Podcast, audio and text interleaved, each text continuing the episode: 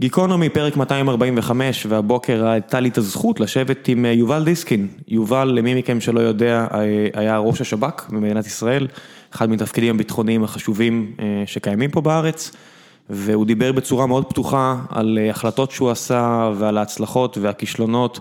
ועל הקריירה הביטחונית שלו, ודיברנו גם לא מעט על הקריירה העסקית שלו, כי בעשור האחרון יובל דיסקין הוא יזם הייטק, כמו לא מעט מהאורחים שהיו כאן, והוא אפילו די טוב בזה, בצורה די מרגיזה, כי יש אנשים שטובים בהרבה דברים. אז דיברנו גם על ההצלחות שלו שם, וגם על הכישלונות שלו שם, כי ככה זה להיות יזם, נכשלים לא פחות מאשר שמצליחים. והוא היה מאוד כנה ופתוח לגבי הרבה מאוד שאלות ששאלתי אותו, וגם החבר'ה מהקהל. אז אני מקווה שתהנו, ולפני שנעבור לפרק עצמו, אני רוצה להזכיר לכם שהפודקאסט הזה הוא חלק ממשפחת הפודקאסטים של גיקונומי, שכוללת גם את ציון שלוש, שבה יוני נמרודי, איציק ששו וחבר'ה אחרים מדברים על ספורט ישראלי, אני גם שם, ואת בכל יום נתון, שבה אוריאל דסקל מעיתונאי הספורט הטובים בארץ, ועמית לבנטל מפרשני הספורט האהובים עליי והטובים בארץ, ושלל עיתונאי ספורט אחרים מדברים על ספורט עולמי, שזה כמו כדורגל ישראלי, רק מהר יותר. ודבר אחרון שנעשה לפני שנעבור לפרק עצמו זה ניתן את הבמה לדבר המפרסם. החסות שלנו הפעם היא של חברת Lightricks, מחברות ההייטק המצליחות והמבטיחות בארץ. החברה שמה לה למטרה להנגיש את הקריאטיביות לציבור הרחב על ידי פיתוח של אפליקציות ליצירה ועריכה של תוכן במובייל, בהם אפליקציית זוכת הפרסים Facetune, לעריכת תמונות סלפי, אחד ממותגי האפליקציה החזקים בעולם, כל הסלבס בעולם משתמשים בה. כבר סיפרתי לכם לא מעט פעמים על Lightricks, אבל אני אזכיר לכם שהאפליקציות של החברה הורדו כבר יותר מ-100 מיליון פעם. עד כה, הם גייסו לאחרונה 60 מיליון דולר בסבב גיוס שני בהובלת Insight Venture Partners ו ClalTech, והצפי ההכנסות השנתי שלהם ל-2019 הוא 100 מיליון דולר, לא פחות ולא יותר. הם אחד מהמקומות עבודה הנחשקים בארץ, יש להם סביבת עבודה נהדרת בירושלים, ואם זה רחוק לכם, הם גם עושים נסיעות מתל אביב ועוזרים לכם, שאטל יומי מתל אביב.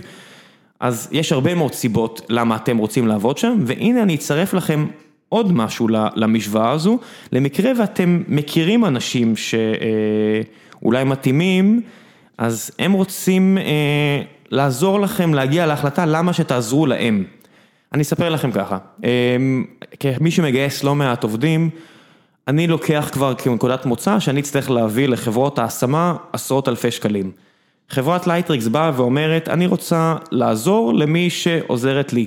אז אם אתם תביאו להם קורות חיים של אחד משלושה תפקידים ספציפיים, שהתפקידים האלה זה Analytics Data Engineer, Senior Backend Engineer ו-DevOps Engineer, אם יש לכם שאלות לגבי מה זה בדיוק, אם אתם לא יודעים אז כנסו לאתר שלהם ב careers ותסתכלו, אבל אם אתם עוזרים להם לגייס אחת משלושת המשרות האלה, חברת Lightricks תביא לכם לא פחות מ-30 אלף שקלים עבור כל אחת מהמשרות האלה, כל מה שאתם צריכים לעשות זה לשלוח קורות חיים של מישהו, שאין להם עדיין את הקורות חיים האלו, כמובן בהסכמתו של האדם, להגיד שהגעתם דרך גיקונומי, ושהאדם הזה, הוא או היא, יתקבלו לעבודה ב Lightricks עבור אחת משלושת המשרות האלה, ואתם תקבלו 30 אלף שקלים.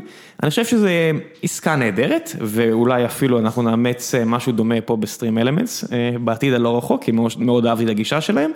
וזהו, לכו ללינק שאני אשאיר, תלמדו עוד על החברה, תנסו לעזור להם, הם ישמחו לעזור לכם, ועכשיו, יובל דיסקין, גיקונומי 245, תהנו.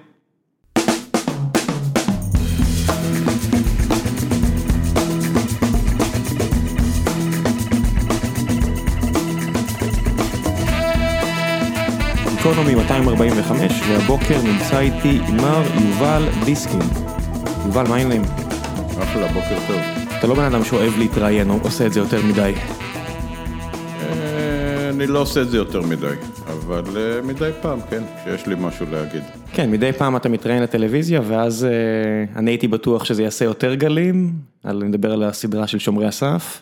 התאכזבת שזה לא עשה יותר רעש? אני חושב שזה עשה הרבה מאוד רעש. אני יודע, אנחנו ראינו את זה, כל החבר'ה התאספנו בסלון, אני זוכר, זה היה ממש אירוע שהרגשתי שזה אמור לשנות פה משהו. וכאילו חזרנו ל... אתה יודע, כאילו לא השתנה כלום. והייתי מצפה שדברים שאמרתם שם, יזעזעו את אמות הסיפים וכלום. כן, אני חושב ששומרי הסף, קודם כל אני חושב שהוא עורר דיון ציבורי מאוד מעמיק, גם הסרט וגם סדרת הטלוויזיה. מה שקרה בסדרת הטלוויזיה זה תופעה מדהימה, אם אתה זוכר שם בעצם בגלל שחששו כבר להקרין את זה, אז בעצם יצרו מצב ששידרו את זה, ואחרי כל שידור היה פאנל שנועד מה שנקרא לרכך את המסר של, ה... של כל אחד מהפרקים שם. אבל בכל מקרה אני חושב שזה יצר דיון ציבורי מאוד חזק. ואני חושב שזה גם הבליט דבר אחד, מצד אחד היה ציבור אחד שדיבר על זה, והיה ציבור אחר שהעדיף מדיניות של בת יענה ולהגיד אני לא, אסתק... לא אצפה אפילו בסרט או בסדרה. אתה, אתה עוד מישהו שכן היה חשוב לו הציבור השני, ואתה יודע, אין מה להגיד הם או בוא, הציבור שיותר בכיוון של התנחלויות, או הציבור היותר ימני, אתה, אני יודע לפחות שזה משהו שכן היה קרוב ללבך ש... היה לך הרבה הרבה סכסוכים ושם רע שיצא לך בקרב הציבור הזה, וכן, הלכת לדבר במכינות וכן ניסית להעביר את התפיסה שלך. לא, הלכתי לדבר עם המכינות זה לא בגלל שיצא לי שם רע, הייתי ראש שב"כ בתקופת ההתנתקות, והתחושה שלי הייתה שהאווירה הציבורית וגם קצת הממשלתית הייתה של ההתנתקות נגמרה ובוא ניסע הלאה. אבל אה, בואו לא נטפל בפצע הפתוח, ואני כן הבנתי, אני והרבה אנשים אצלי בארגון באותה תקופה, הבנו שההתנתקות היא פצע מדמם אצל ציבור מאוד רחב. אה, אני לא ברחתי מזה והלכתי לדבר, נפגשתי עם אה, מנהיגות של המתנחלים, נפגשתי עם מכינות, אמרתי את מה שאני חושב. שמעתי את מה שכואב, זאת הידברות, דרך אגב, לא הסכמנו על הכל, אבל אני חושב עצם העניין שדיברתי עם האנשים, אה, זה הדבר בעיניי החשוב, ואנשים דיברו איתי ולא הפכנו להיות אויבים, לא מוקצים אחד מהשני, זה, זה הסיפור שם. אתה מרגיש שזה עשה איזשהו שינוי עם האנשים שדיברת עימם? כי הדמוניזציה סביבך וסביב הארגון בתקופה ההיא היו קיצוניים בארץ. היו, אה, היו ועוד יהיו, אה, זה לא נגמר, אני חושב שזה רק הולך ומחמיר העניין הזה. אה, אבל גם כשעמדתי בעלי מול מכינת בני דוד, והיו שם, אני זוכר נכון, קרוב ל-400 איש, גם אנשי המכינה וגם בוגרי המכינה, והגיעו הרבה אנשים לשמוע. ואמרתי, גם מצד אחד שאני נגד מכבסת המילים, כי בעצם עקרנו באמת אנשים מהבית שלהם, אנשים לא רצו ללכת, עקרו אותם משם, ואת זה אסור להתכחש לעובדה הזו מצד אחד. ומצד שני דיברתי על טרור יהודי, והסברתי באותה מידה לפני כל ה-400 אנשים שבעיניי מחבל יהודי הרבה יותר גרוע ממחבל פלסטיני. אה, כי זה סרטן בגוף המדינה ובגוף החברה שלנו, ככה אני רואה את זה, ואני לא מתבייש להגיד את זה, אני אמרתי את זה לכל האנשים, היה להם קשה לשמוע, אבל אני חייב לומר, שמעו את זה בצורה תרבותית, גם אם היה קשה להם לשמוע. כן, להסיר גוף זר הרבה יותר קל מגוף אחר, מאשר מהגוף של עצמך. אה, יגיד כל מנתח, אני מניח. אה, אני סביר, סבור שכן. ואתה אדם שהקדיש חלק עצום מחייו למאבק והבנה של טרור, ולא, זה לא שהסתכלתם, אתה לא יכול, הרי אנשים מאשימים שעושים איפה ואיפה, שני הצדדים, זה משהו מדהים, אתה יודע, היית בארגון שהאשימו אותו באיפה ואיפה משני הצדדים, שזה כנראה, אולי אם כולם אומרים אז אולי זה, זה, זה נכון, ובאמת זה כנראה ש... זה מאזן את התמונה. לאזן את התמונה, נורא חשוב, איזון אה, כן. נמצא לפני הכל היום, ובאמת אני מניח שהיו הרבה דיונים אצלכם בפנים על איך אפשר בכלל לגשת לבעיה הזו. היו, היו הרבה דיונים, זה היה נושא כאוב אה, גם בתוך הארגון. אה, אתה מדבר על הנושא של הטרור היהודי? כן. אה, כן, אבל אני חושב שדבר אחד לא היה ספק, זה שאנחנו נעשה כל מה שאנחנו יכולים בשביל לשים יד על כל טרוריסט יהודי, ואני גם מעבר לזה, אני אגיד לך, אחד הדברים שהיה קשה לרבנים, ונפגשתי עם הרבה רבנים מהמנהיגות הרוחנית נקרא לזה, שמה שהיום קוראים הבית היהודי, והיה להם מאוד קשה לקבל את זה שאני משתמש במונח טרוריסט על יהודים. אה, ולא לא עשיתי להם הנחות בעניין הזה, ואני גם לא אעשה הנחות. אני, אני עדיין, גם היום לא שיניתי את דעתי, טרור יהודי הוא יותר גרוע מטרור פלסטיני. אבל אתם לא הגבתם לזה באותה צורה, זאת אומרת, אה, העונשים שחלו על טרוריסטים ערבים, ואתה יודע, אני, השירות הצבאי שלי הוא פיפס לעומת כל העשייה הביטחונית שלך, mm-hmm. ואני אף פעם לא היה לי את ה... את העונש הזה בעיניי, אני רואה את זה בכל זאת, אתה יודע, לעקור גוף זר, גם מהגוף שלך זה לא אקט נחמד, גם אם צריך לעשות אותו, אז אני אף פעם, למזלי, לא הייתי צריך לעשות דבר כזה, אבל אני רוצה לקחת הנחה שדברים שעשינו בשטחים, או הצורה שבה עשינו את זה, זה לא הצורה שבה אתם פועלים נגד טרור יהודי. חד משמעית, כי זה אחת הבעיות אה, בשטחי אה, יהודה ושומרון, ובעבר גם בעזה, כן? יש שתי מערכות חוקים נפרדות, אה, יש חוקים ליהודים. שהם אזרחי המדינה, ויש מערכת חוקים אה, שונה לפלסטינים שמתגוררים בשטחים. ולכן כל אמות המידה המשפטיות, החוקיות והשיפוטיות משתנות בצורה דרמטית. גם הכלים שהשב"כ אה, היה יכול להפעיל בשלבים כאלה ואחרים כנגד הטרור היו שונים. הם עמדו תחת רמות פיקוח שונות ותחת אה, המלצות או הנחיות שונות מצד הגורמים המשפטיים. שב"כ לא פועל, פועל בחלל הרי, גם שב"כ לא זה שמעניש את הטרוריסטים. אנחנו צריכים למצוא אותם ולהביא אותם, מה שנקרא, ביחד עם משטרת ישראל לדין. אחרי זה יש בתי משפט שקובעים אה, מה קורה איתם. אני חושב שהעובדה שיש פה שתי מערכות אה, חוקים שונות, והעובדה שבתי המשפט אה, חייבים מה שנקרא לבחון אה, כל דבר שקשור לטרור יהודי בגלל שזה אזרחי מדינת ישראל בצורה שונה מאשר אה, בתי המשפט הצבאיים באשר לטרור הפלסטיני אז באותה מידה גם רמת, רמות הענישה השונות ומעבר לזה יש לאחר שאנשים כבר נשפטו ונשלחו לכלא יש הם לא קיבלו את העונשים שבעיניי חלקם היו ראויים להם. לאחר מכן יש אה, לובים אה, ציבוריים שדואגים לזה שחלקם הגדול יקבלו חנינות וילכו הביתה. אני לא הייתי נותן כמעט לאף אחד מהם חנינה. שישבו את מלוא, מלוא העונש כדי להעביר עד, מסר? עד היום, עד הדקה האחרונה. ש, שאנחנו חיים במדינה שבה רוב האנשים לא יושבים גם, אתה יודע, לא רק טרור יהודי, אני חושב שטרור, אה, טרור צריך להישפט, צריך להסתכל עליו אחרת. אה, אני חושב שלהוציא מקרים מאוד מאוד קיצוניים וייחודיים לא צריכות להיות חנינות בסיפורים, במצבים של טרור. הדבר היחיד שאני חושב שיכול, זה סמכות, יכול להיות, זה ממשלה במסגרת של הסדר מדיני, כן?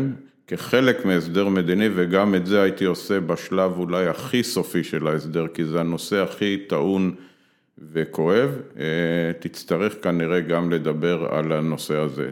צריך לזכור. זה... גם ברואנדה, בסופו של דבר, במקומות שבהם באמת שהאלימות הייתה בדרגות מעל מה שאנחנו רואים פה, עם כמה שקשה פה לפעמים, גם שם בסוף חנו את רוב האנשים. נכון, גם בדרום אפריקה. גם בווייטנאם. בהרבה מקומות, כן. אנשים ישבו בכלא ויצאו מהכלא. אני חושב שיש מצבים, אני אומר זה מצבים, אבל זה צריך להיות באמת אחרי שעברת את, אה, אני קורא לזה מעין נקודת האל חזור בתהליך הזה של הפיוס, וה... זה, ואתה מרגיש שאתה באמת במקום אחר, אז אפשר לחשוב אולי על דברים כאלה, אבל לא לפני זה בעיניי. עם כמה שאתה רואה... התנגדתי, התנגדתי גם לשחרורי מחבלים, אה, זה היה קו שנקטתי בו כל התקופה כראש השב"כ, כן?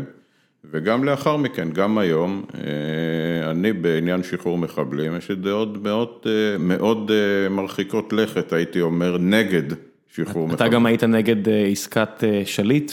בעיקרון, כן, אני כחלק מהממשלה, בסופו של דבר, עשיתי מה שנקרא את חלקי בתוך הסיפור, אבל לדעתי באתי בצורה שאינה משתמעת לשני פנים. עד כמה מתסכל זה להיות בתפקיד שיש עליו כל כך הרבה, יש, יש בו כל כך הרבה אחריות, ואתה רואה את האנשים שלך, אנשים בארגון שלך עושים כל כך הרבה עבודה, ואז באבחה אחת מנהיג פוליטי עושה משהו שהוא כל כך מנוגד לדעה האישית שלך, או של הארגון. נכון. מקצועית, אבל- לא רק אישית. אבל זה באמת, זה החלק הכואב, אבל גם היפה בדמוקרטיה. בסופו של דבר, אה, השב"כ, אה, הצבא, המשטרה, כל הגופים האלה אמורים להיות שרים למרות הדרג המדיני ולמרות הכנסת, כן? יש איזשהו קו אדום בדברים האלה? כי יש כל מיני סיפורים שיוצאים החוצה בסופו של דבר כשברי אמיתות, שמודלפים מכאן או משם מסיבות כאלה ואחרות, לצורך העניין, נניח תקיפה במדינה זרה. ופתאום מגיע שר ביטחון ומגיע ראש הממשלה ואומר דברים שלא יודע, לאוזני אזרח שלא באמת מכיר, אני רק שומע שברי אמיתות, כמו שאמרתי, דברים כמו הדרג הצבאי חלק על דעתי ולא עשה מה שביקשתי ממנו. זה נשמע כמו מרד צבאי, אז מצד שני אני אומר, או שמישהו פה משקר, או שיש פה בעיה דמוקרטית. לא, יש פה בעיה מנהיגותית, כי אם זה היה נכון ולא שקר כפי שזה היה, אז uh, הדרג המדיני היה צריך כמנהיגות אמיתית, וזה גם בסמכותו, לפטר את כל אלה שהתנגדו ל... לעמדה. לא, זה לא שניתנה הנחיה ואנחנו סירבנו לבצע אותה.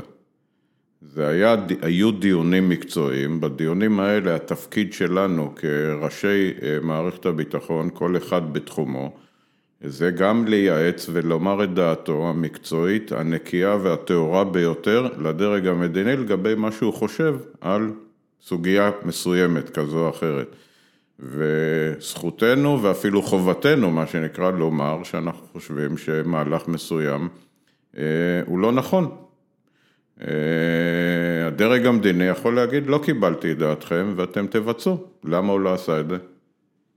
כי בעצם היה לו מאוד נוח שאנחנו הורדנו אותו כנראה מהעץ באותה נקודה, ושיש לו על מי לשים את זה אחרי זה על הכתף, כן? אז יש שם שני אנשים מעורבים, אחד מהם שהוא ראש הממשלה המכהן, אני יכול להבין, הוא פוליטיקאי בכל רמ"ח איבריו, לטוב ולרע, אני יכול להבין את מה שאתה אומר. הצד השני של המטבע זה אדם שהרקע הב- הביטחוני שלו לא פחות עשיר משל שלכם לצורך העניין, והייתי מצפה שהוא, שהוא יבין אתכם, או לכל הפחות, שהדעה לפחות תתלכד איפשהו, איך יכול להיות שיש דעות כאלה מנוגדות על נושאים כאלו? זאת אומרת, על מי אתה מדבר? על אהוד ברק. אהוד ברק? כן, מישהו שגם אה, אמר לי אפילו שהוא יגיע לדבר, אה, לא לא חושב שהוא יוכל לדבר על הנושא הזה ספציפית, אבל מעניין אותי לשמוע מזווית של אדם שכן, רק בתיאוריה, איך זה יכול להיות אפילו? תראה, אהוד ברק, אה, כמובן שיש לו רקורד ביטחוני אה, מרשים, אה, ואני לא מתכחש לכך. מצד שני, אני ראיתי את אהוד- ברק לאורך שנים רבות, בסיטואציות, נקרא לזה, מורכבות וכבדות, אין לי כבוד גדול אליו. אני אגיד את זה ברמה קיצונית, אם תיאורטית הייתה סיטואציה שהייתי צריך לבחור בין ביבי נתניהו לאהוד ברק, אני הייתי בוחר ביבי נתניהו. אה, תפקיד ראשות הממשלה אתה מתכוון. כן. מסיבה אחת, משום שאהוד ברק מבחינתי, אה, אחד האנשים שבצורה הכי קיצונית שם תמיד את האינטרס האישי שלו לפני כל דבר אחר. באיזו רמה? מה- מה האינטרס אישי של שר ביטחון במקרה הזה? מה, הדרה עצמית, אה, שושלת, לגאסי? כן. ראיתי את זה גם בסוגיות אחרות שכבר אה, התפרסמו, למשל, לא, שכבר זה, למשל תקיפת התקיפה בסוריה, כן? כן, עצם העובדה אפילו שזה התפרסם, אתה יודע. אז שמה, איך אומרים, תשמע, תש... זה לא רק אני, תשמע את כל האנשים שישבו מסביב לשולחנות שם, זה היה ברור שהוא חיפש את הקרדיט האישי שלו על דברים אחרים, ועד כדי כך שהוא אה, נתן, אה, העלה הצעות שהן היו הזויות מבחינה מקצועית, כן? אה, אני לא, לא אכנס לפרטים יותר מזה. אני אמרתי את דעתי גם בהרבה, גם בפורומים המצומצמים, גם בפורום רחבים, הבעתי את דעתי על הדברים שלו. אני לא אומר שאהוד ברק הוא לא בן אדם עם ניסיון וחכם. אה, יש לי פחות כבוד ליכולת קבלת ההחלטות שלו ולאינטרסים שמהם הוא מונע. אני, אני מניח שבתפקידך, ותכף גם נגיע למה שעשית, מה שעשית אחרי השירות, כי זה נראה לי, יש לי כמה שאלות שמתקשרות לאיך אתה מביא את זה לעול- לעולם העסקים, את התפיסות האלו, אבל כמי שהוביל את השב"כ, הרי בסופו של דבר אתה מביא את המודיעין, והחבר'ה שלך הרבה פעמים באים עם הלוחמים לשטח, ולצורך העניין למשל כמו מה שקרה עם גלעד שליט. קראתי, ושאתה לקחת את זה ברמה האישית, ככישלון אישי שלך, שלא היה מספיק מודיעין וכו' וכו', אני אומר, א', זה נראה לי מסע מאוד כבד שאתה מניח על כתפיך, אבל זה, מניח אין מה לעשות, זה חלק מהתפקיד. בסופו של דבר, אני מניח, סתם מהיכרותי, שוב, הפיפסית שלי, שהיו כל מיני קצינים ביחידות כאלה ואחרות שהגישו לשולחן הצעות, שאתה בסופו של דבר צריך להגיד, לא, אני לא חושב שזה, אני חושב שזה הרפתקני מדי, מסוכן מדי. קודם כל פרשת שליט, אני הייתי ראש השב"כ בתקופה הזו, מצד אחד הדבר המתסכל היה שהשב"כ נתן התראה מודיעינית ברמה טובה, לא אומר טובה מאוד, אבל רמה טובה, ולמרות הכל גלעד נחטף, כן? ועל זה מה שנקרא אני מצר, היה לנו חילוקי דעות עם הצבא בשלב הראשון שלאחר החטיפה. מה זה מצר, שלא דפקת מספיק חזק על השולחן? לא, אני מצר על זה שלא הצלחנו מצד אחד, צבא בהיערכות שלו לא הצליח למנוע את ההצלחה שהייתה לחמאס פה בסיפור הזה. כן, הצלחה, אין מה... וכן, חד משמעי, הם הצליחו, עובדה שהם חטפו את גלעד, כן? והדבר השני, זה שלאחר מכן, ניסינו במשך תקופה מאוד ארוכה לאתר את מקום הימצאו של גלעד שליט ברצועת עזה, ובשורה התחתונה לא הצלחנו, היינו יותר קרובים, פחות קרובים, זה כרגע כבר לא משנה, אני גם חושב שהיכולת לבצע באמת מבצע ולהוציא את גלעד מאיפה, מהמקומות שחשבנו שהוא נמצא בהם, הייתה בלתי אפשרית מבחינה צבאית, אבל למרות הכל, שעמדתי בסיום התפקיד שלי ואמרתי, דיברתי על ההצלחות והכישלונות, מבחינתי, אני הובלתי באופן אישי את כל המאמצים האלה, זה לא שמישהו מתחתיי, הייתי מעורב עמוק ואישי, ולא הצלחתי, זאת אומרת שנכשלתי בנקודה הזאת, תוצאה מזה מבחינתי, בתחושה שלי, 1,500 מחבלים בחוץ. כן, אני מרגיש שלי זה מאוד קשה, זה מסע לא, לא פשוט מבחינתי, במיוחד כמי שמתנגד לשחרור אסירים. אתה לא היית היחידי, גם בוגי יעלון התנסח בצורה מאוד חדה וברורה נגד הסיפור הזה. כן, אבל בוגי לא היה אז בתפקיד, למיטב זיכרוני, לא, הוא כבר היה, הוא היה כבר שר בזה, נכון. אבל כן, זאת הייתה דעתי. אני חושב ש... שלא היה צריך לשחרר, ואני אגיד את זה בצורה יותר, זה גם אם גלעד היה נשאר, ב... נשאר בשבי, ואני אומר את זה בצורה, אנשים אומרים לי, איך אתה אומר, אני אומר, אני אומר את זה כמי שהיה אבא לשלושה בנים לוחמים ביחידות קרביות עד קרביות מאוד, כן? כולל באותה תקופה, כן? ואני יודע מה המשמעות של זה, אז אמרו, שאלו אותי, אז מה היית מרגיש אם חס וחלילה זה היה בן שלך? הייתי משתגע מזה, ברור, כתור אבא, הייתי משתגע, בתור ראש שב"כ, דעתי המקצועית לא הייתה משתנה.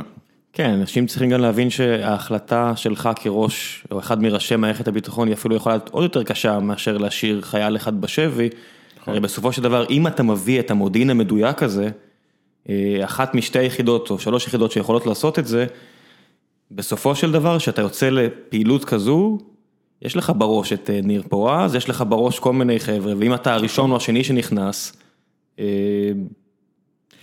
אתה יודע, הסיכוי ההישרדות שלך לא בשמיים. נכון, תראה, אני לא חושב שתמיד השיקול הוא לא מתמטי שעושים מבצעים כאלה, כי אם השיקולים יהיו מתמטיים, אז... לא היינו עושים כנראה הרבה מאוד מבצעים ולא היינו מצליחים גם בהרבה מאוד מבצעים.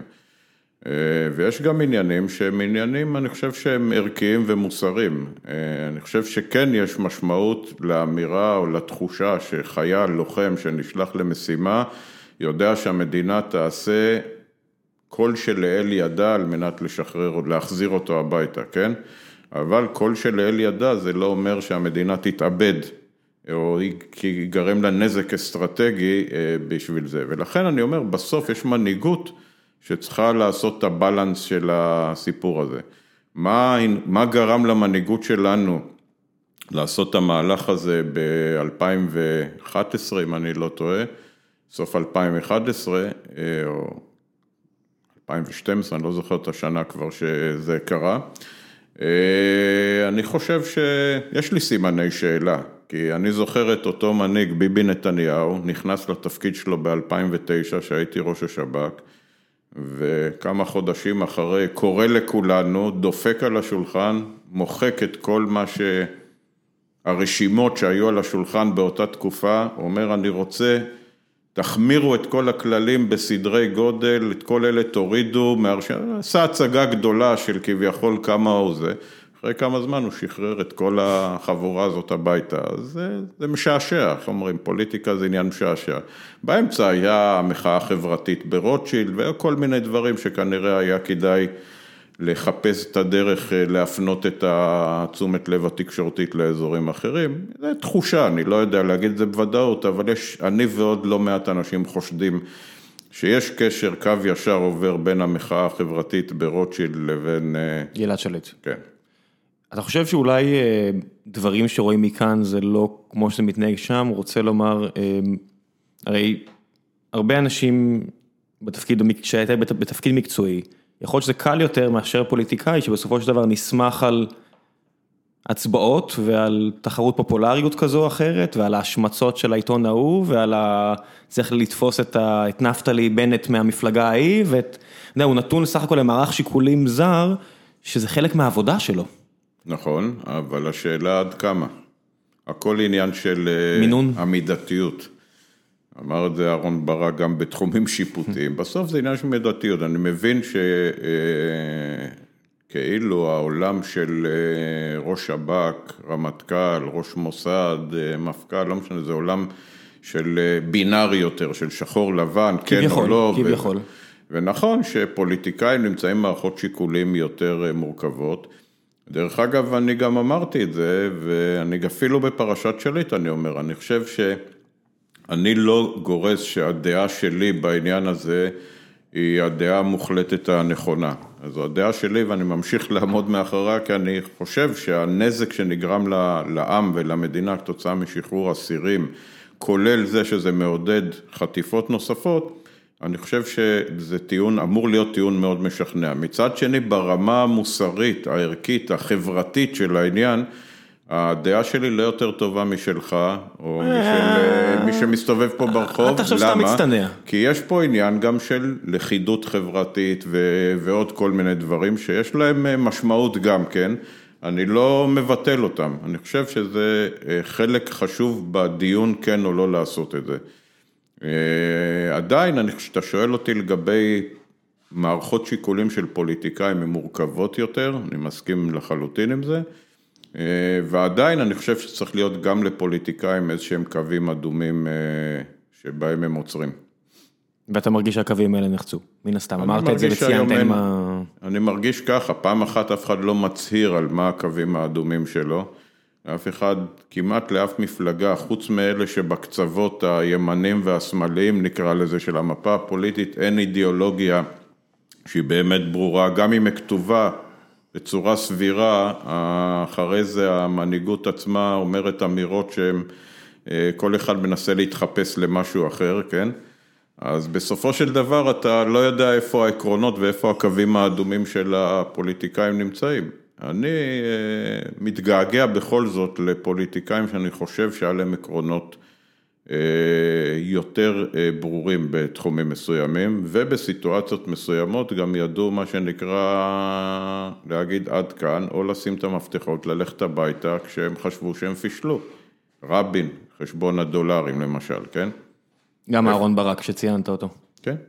לא, ראיתי, אבל... אהרון ברק לא היה פוליטיקאי. לא, אהרון ברק הוא זה שבתור, אה, מה הוא היה, בפרשת הדולרים עם אה, רבין? הוא היה יועץ משפטי. הוא היה יועץ לא משפטי, אני חושב שאהרון ברק, רבין האשים אותו הרי שבגללו הוא נאלץ להתפטר או משהו כזה. אבל הוא עמד והתפטר. כן. כן, היום תראה על מה אנשים בכלל לא שוקלים אפילו להתפטר, כן? אה, להפך, הסיסמה היא דווקא. אז אתה מבין את ההבדל, על כן. החשבון דולרים שהוא, בסדר, אבל... זה העניין, הנורמות והקווים נשחקים וזזים אחורה, זה מה שמטריד אותי בעניין הזה, וזה מה שמטריד אותי גם בפוליטיקה של ימים אלו, כן? שאתה לא מבין באמת איפה העקרונות. אם כל הפוליטיקה זה כרגע להוריד את ביבי, זה המצע הכי חשוב של, שיש לאלטרנטיבות, אז אני שואל, מה באמת אבל אתם אומרים, מה אתם מציעים, במה הדברים השתנו? בגלל שאתם חושבים שאתם יותר טובים ממנו ברמה אישית? אני אגיד לך מה הבעיה האישית שלי, אני יש לי שבוע הבא את הישיבת בורד הרבעונית שלנו, ואני צריך לבוא ביחד עם שותפיי למשקיעים, והם ישאלו אותנו כמה שאלות, והשאלה הראשונה שהם ישאלו אותנו זה, הנה הדברים שהבטחתם לנו בישיבת בורד האחרונה, האם קיימתם? כן, לא, בינארי. מה הדברים שאתם מבטיחים לנו לישיבה הבאה? האם תעמדו בזה? כן, לא. ואין נפנופי ידיים, זאת אומרת, אם אם אנחנו עושים נפנופי ידיים, המשקיעים שלנו כמשקיעים אחראים, במהלך הפגישה, אני יכול להגיד לך, אומרים, אתם מנפנפים ידיים, אנחנו, יש פה מספרים שלא, כנראה לא חשבתם עליהם מספיק לעומק, לא הגיוני שאתם אומרים את המספר הזה. אני לא חושב שמשום צד בקשת הפוליטית, אתה מדבר על עקרונות וכאלה, אני אומר, מה לגבי אפילו צעד אחורה? מטרות. מספרים שאתם רוצים להשיג וכן, לא. אני אומר, אפילו להעיף את ביבי, עוד איכשהו, אני אומר, אוקיי, זה לפחות מטרה שאני יכול להגיד, הצליחו, לא הצליחו. בסדר, איכשהו. חוץ מזה, אין כלום לאף אחד, אתה יודע, זה נראה כאילו, החבר'ה שרוצים להעיף את ביבי, אז כדי לעשות מצע, שרבבו כמה דברים על דף, ונוריד פקקים. אוקיי, אי אפשר למדוד להוריד פקקים, אתה לא יכול להגיד לי אם הצלחת, לא הצלחת, זה הכל, אתה יודע, אצבע ברוח, וזה כאילו, והתרגלנו לזה, אתה יודע, אנחנו בתור המשקיעים של החבר'ה האלה, התרגלנו לרמה ניהולית מאוד נמוכה. מאוד. ואנחנו גם נותנים להם לשכנע אותנו באמירות שהן לא, שאין מאחוריהן עובדות. נפנופי ידיים. תיקח את ההצהרות של אותם פוליטיקאים לפני שהם נבחרו, קצת אחרי שהם נבחרו, מה הם הבטיחו לנו שיקרה, ותראה מה קורה, בצורה הכי פשוטה, לא צריך להיות כלכלן גדול, או מומחה לדיור, או מומחה לביטחון בשביל להבין את זה, ואתה מבין שבעצם הכל דיבורים. זה הכל דיבורים, הפוליטיקה שלנו זה פוליטיקה של marketing, זה הכל, זה שיווק. גם מערכת הביטחון ככה? אני חושב שלא, אני חושב שהרבה פחות. אבל גם יש בה מן ה... הרי היו כמה ראשי ביטחון שכבר דיברו בסגנון הזה, דיברו על יותר מדי פוליטיקה במטכ"ל, דשא, נחשים, whatever. כן, זה פוליטיקה, אבל היא לא פוליטיקה מפלגתית, כן? יש פוליטיקה, איפה שיש שני אנשים... יש פוליטיקה, ככה זה, זה, זה אוטומטית, ככה זה קורה. בארגונים, בחברות, לא משנה, בין אם בסקטור הפרטי או אם תלך לארגונים ממשלתיים, ברור שיש פוליטיקה, יש אנשים, יש אינטרסים, אנשים רוצים להתקדם, לא משנה, קורים זה, ואז יש, קורים דברים. זה מאוד תלוי במנהיגות הארגונית, כמה היא מאפשרת את זה או לא מאפשרת את זה. אני יכול להגיד לך שבאופן טבעי, אתה רואה בתוך ארגונים יש קליקות, יש חבר'ה שהם בצד א', צד ב', אלה עוזרים ל... אם כראש ארגון אתה מתערב ומפרק קליקות, לא נותן להם לקרות, זה לא יקרה, זה, זה היתרון בארגון היררכי, משמעת מאוד ברורה, כמו שב"כ, כמו צבא, כמו מוסד, ואם אתה מאפשר את זה, אז זה יקרה. איך יכול להיות שכל כך הרבה אנשים יצאו מהארגונים האלה, הגיעו לפוליטיקה, וזה נראה ככה? מה נראה ככה? הפוליטיקה לא נראית כמו מערכת הביטחון על הצדדי הטובים של מערכת הביטחון. יש את כל הצדדים הרעים, זה כאילו שהביאו משם, לא יודע מה, את האגרסיביות, המצ'ואיזם, אבל מינוס המקצועיות, מינוס היעדר הפוליטיקה, מינוס הקבלת החלטות הכרה. אני חושב שזה אחת הבעיות באמת, כי הרבה אנשים רצו לפוליטיקה.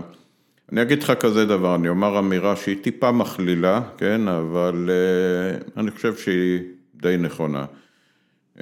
הרבה אנשים בכירים ממערכת הביטחון שהולכים לפוליטיקה, זה אנשים שאחד הם חוששים ללכת ולהתמודד בזירה הפרטית נקרא לזה, או בזירה העסקית. הרבה מהם חושבים שמגיע להם, כי הם היו בכירים, אז מגיע להם אוטומטית להיות בכירים גם במקומות האלה ולקבל שכר גבוה וכולי, כן? והרבה מהם קשה להם להיפרד מגינוני הפיקוד והשלטון שהיה להם קודם, והם מחפשים מהר מאוד לחזור לסיטואציה שיש להם לשכה ומזכירה ורכב ונהג ואת השכר בכל ראשון לחודש שדופק בחשבון בנק. ודי קשה להם, מה שנקרא, לעשות דברים אחרים, והם מהר מאוד מחפשים או למצוא את עצמם יושבי ראש, דירקטורים בכל מיני חברות וכולי וכולי, או רצים מהר לכנסת, אבל אני טוען שבשביל ללכת לזירה הציבורית, וזה בין השאר אחד הדברים שגם אותי, מה שנקרא, עוצר לאורך השנים, זה אתה צריך לדעת בשביל מה אתה באמת הולך לשם. אתה לא הולך רק בשביל להיות בכנסת או להיות חבר במפלגה כזו או אחרת או שר בממשלה. אתה הולך כי אתה רוצה לגרום למשהו שיקרה, לעשות משהו יותר טוב, כן? ואני חושב שזו אחת הבעיות, אני חוזר עוד פעם לעניין של היעדר עקרונות, היעדר מצעים ברורים, אי עמידה, פחד להגיד את הדברים עד הסוף, שמא אם תגיד אז יגידו שאתה שמאלני, אז מה, אז אני שמאלני, אז שמאלני חזק ואתה ימין חלש, מה זה, מה הקשקוש הזה, כאילו, מה אנחנו מתרגשים מאיזה אמירות ריקות כאלה? עצם הצמצום... אם אתה יודע על מה אתה מגן, תעמוד מאחורי זה, תעמוד בראש חוצות ותאמר במה אתה מאמין. איך אתה מתכוון לעשות את זה, ואחרי זה תראה שעשית את זה, זה הכל. עצם הצמצום לכזו דיכוטומיה בינארית של ימין ושמאל, הרי זה שטות מוחלטת, אם אני אעבור איתך על הדברים שאתה מאמין בהם, בחלק מהדברים אתה כנראה תיפול לרובריקה שמאלית, וחלק מהרובריקה, נכון, אין, קשה מאוד לצמצם אנשים חושבים, אני טוען שבצד הביטחוני אני יותר נץ מהימנים שבמפה הפוליטית, ובצד החברתי אני באזור השמאל, עד כדי כמעט צדק חברתי בתחומים מסוימים, כן, ואין לי שום בעיה, אני לא רואה בזה שום, שום סתירה ושום ניגודיות בין הדברים. מי אמר שאתה חייב להיות, אם אתה ימין, אז אתה ימין קיצוני בהכל, גם בצד החברתי, ואם אתה שמאל, אז אתה שמאל, לא. יש דברים שהם כאלה ויש דברים שהם כאלה, ובסוף אתה צריך להתאים את הדברים שלך לנסיבות ולמציאות שהמדינה, החברה, מתקיימת בה וצריכה להמשיך להתקיים בה. אז זה הכל. אדם כמוך, שהוא ערכי וישר, לפחות אתה יודע, אתה קובע לעצמך את היעדים ואתה הולך על פיהם. יום אחרי השחרור ממערכת הביטחון, איך אתה, איך אתה קם בבוקר? אני יודע שזו שאלה קצת מוזרה, אבל... חיוך מאוזן לאוזן. באמת? כן. לא ריקנות עצומה? לא. איך יכול להיות? הרבה אנשים שאלו אותי את זה, תשמע, אני הייתי 30 ו... כמעט 38 שנים, 37, 37 וחצי שנים, מגיוס לצבא ועד לשחרור מהשב"כ, כן? וכמות האדרנלין והסיטואציות שהייתי בהן, החוויות, ההתנסויות, הן היו באמת בלתי נתפסות. ואני הגעתי למצב לקראת סוף הקדנציה שלי, הרגשתי שאני ממש ממש צריך כבר מה שנקרא לצאת ולעשות משהו אחר. אחר זה אומר לא, לא ביטחון ולא קבלת החלטות ולא דברים מהסוג הזה. אז בחרת להיות יו"ר של חברה שעושה cyber security. לא, לא בחרתי להיות יו"ר, דרך אגב, אני הלכתי והייתי, מהיום הראשון הייתי founder עם עוד שני חברים. זה לא מנוגד, אצלנו היו"ר של החברה אצלנו הוא גם founder, זה לא מנוגד. היינו founder, עשינו את הכל מ scratch ביחד, במו ידינו, עד לאן שהגענו היום ולאן שנגיע אני מקווה בהמשך, אבל עשינו את זה לגמרי במו ידינו והלכנו גם בדרך שונה מרוב האנשים שאני מכיר, כי עשינו את זה אפילו, לקחנו את הסיכונים הפיננסיים עלינו כמה שנים, לא הכנסנו משקיעים למרות שיכולנו לחברה, כי רצינו לשמור על עצמאות שלנו בכל קבלת ההחלטות ולאן אנחנו לוקחים את עצמנו. ועשינו את זה, עשינו, כמעט התרסקנו בדרך, גם פיננסית. אז רגע, אתה רץ, אתה רץ, יש לנו זמן, בוא, אתה רץ פה, אתה החלטת להקים חברה, bootstrapping, בלי כסף. נכון. אז זו החלטה שבדרך כלל, אני מכיר שני סוגי יזמים שעושים אותה. הסוג הראשון זה היזם שזה לא הפעם הראשונה שלו, הוא יודע שאתה מקבל כסף מה המחיר של זה, זה אומר דילול, זה אומר אתה צריך לתת דין וחשבון למשקיעים, זה אומר שיש הרבה דעות פתאום. והוא לא רוצה את זה, ויש לו את האפשרות לא לעשות את זה, והסוג השני זה אנשים שלא הצליחו לגייס כסף. אתה לא זה ולא זה. למה אז? מאיפה ידעת אני- מה זה אומר משקיעים? אחד, הייתה גם נאיביות. אה, מצד אחד, אני חושב שהיה לנו, זאת אומרת, אני ושני החברים שלי, בכוונה לוקח אותנו כחבילה, כי אני חושב שביחד הרגשנו מאוד, אה, שלושתנו מאוד חזקים, כי הבאנו כל אחד משהו אחר לחבילה. אה, מאוד שמחנו אחד על השני ושמחנו על שלושתנו ביחד, שנדע לעמוד גם במצבים אה, שהם אולי לא מוכרים, אבל שמחנו על זה שאנחנו לומדים מהר. אה, ומאוד היה חשוב לנו לבחור את הדרך שלנו לבד. עכשיו, היינו בהתחלה במגעים עם משקיעים ובארץ, בחו"ל, שהיו מוכנים להשקיע בקבוצה עצמה, למרות שעוד לא היה לנו אפילו שום דבר ברור ביד, לא היה לנו איזה מוצר או מצגת של מוצר, מה שנקרא, שאנחנו יכולים, אלא היה לנו כיוון, ואנשים התרשמו מה, מהיכולות שלנו כקבוצה, היו מוכנים להשקיע בזה, כן? אה, היינו כמעט סגרנו עם משקיעה מחו"ל, והיינו כבר אחרי טרם שיט ולקראת אה, חתימה על הסכם מלא, ואנחנו התחרטנו. ישבנו ואמרנו, זה לא מה שאנחנו רוצים להיות. טסתי לאותה משקיעה באנגליה והסברתי לה שאנחנו לא רוצים אה, לקחת את הכסף, אנחנו מעדיפים זה, והיא קיבלה את זה דרך אגב מאוד יפה, ויצאנו לדרך שלנו לבד. עכשיו, למה? מה היה השיקול?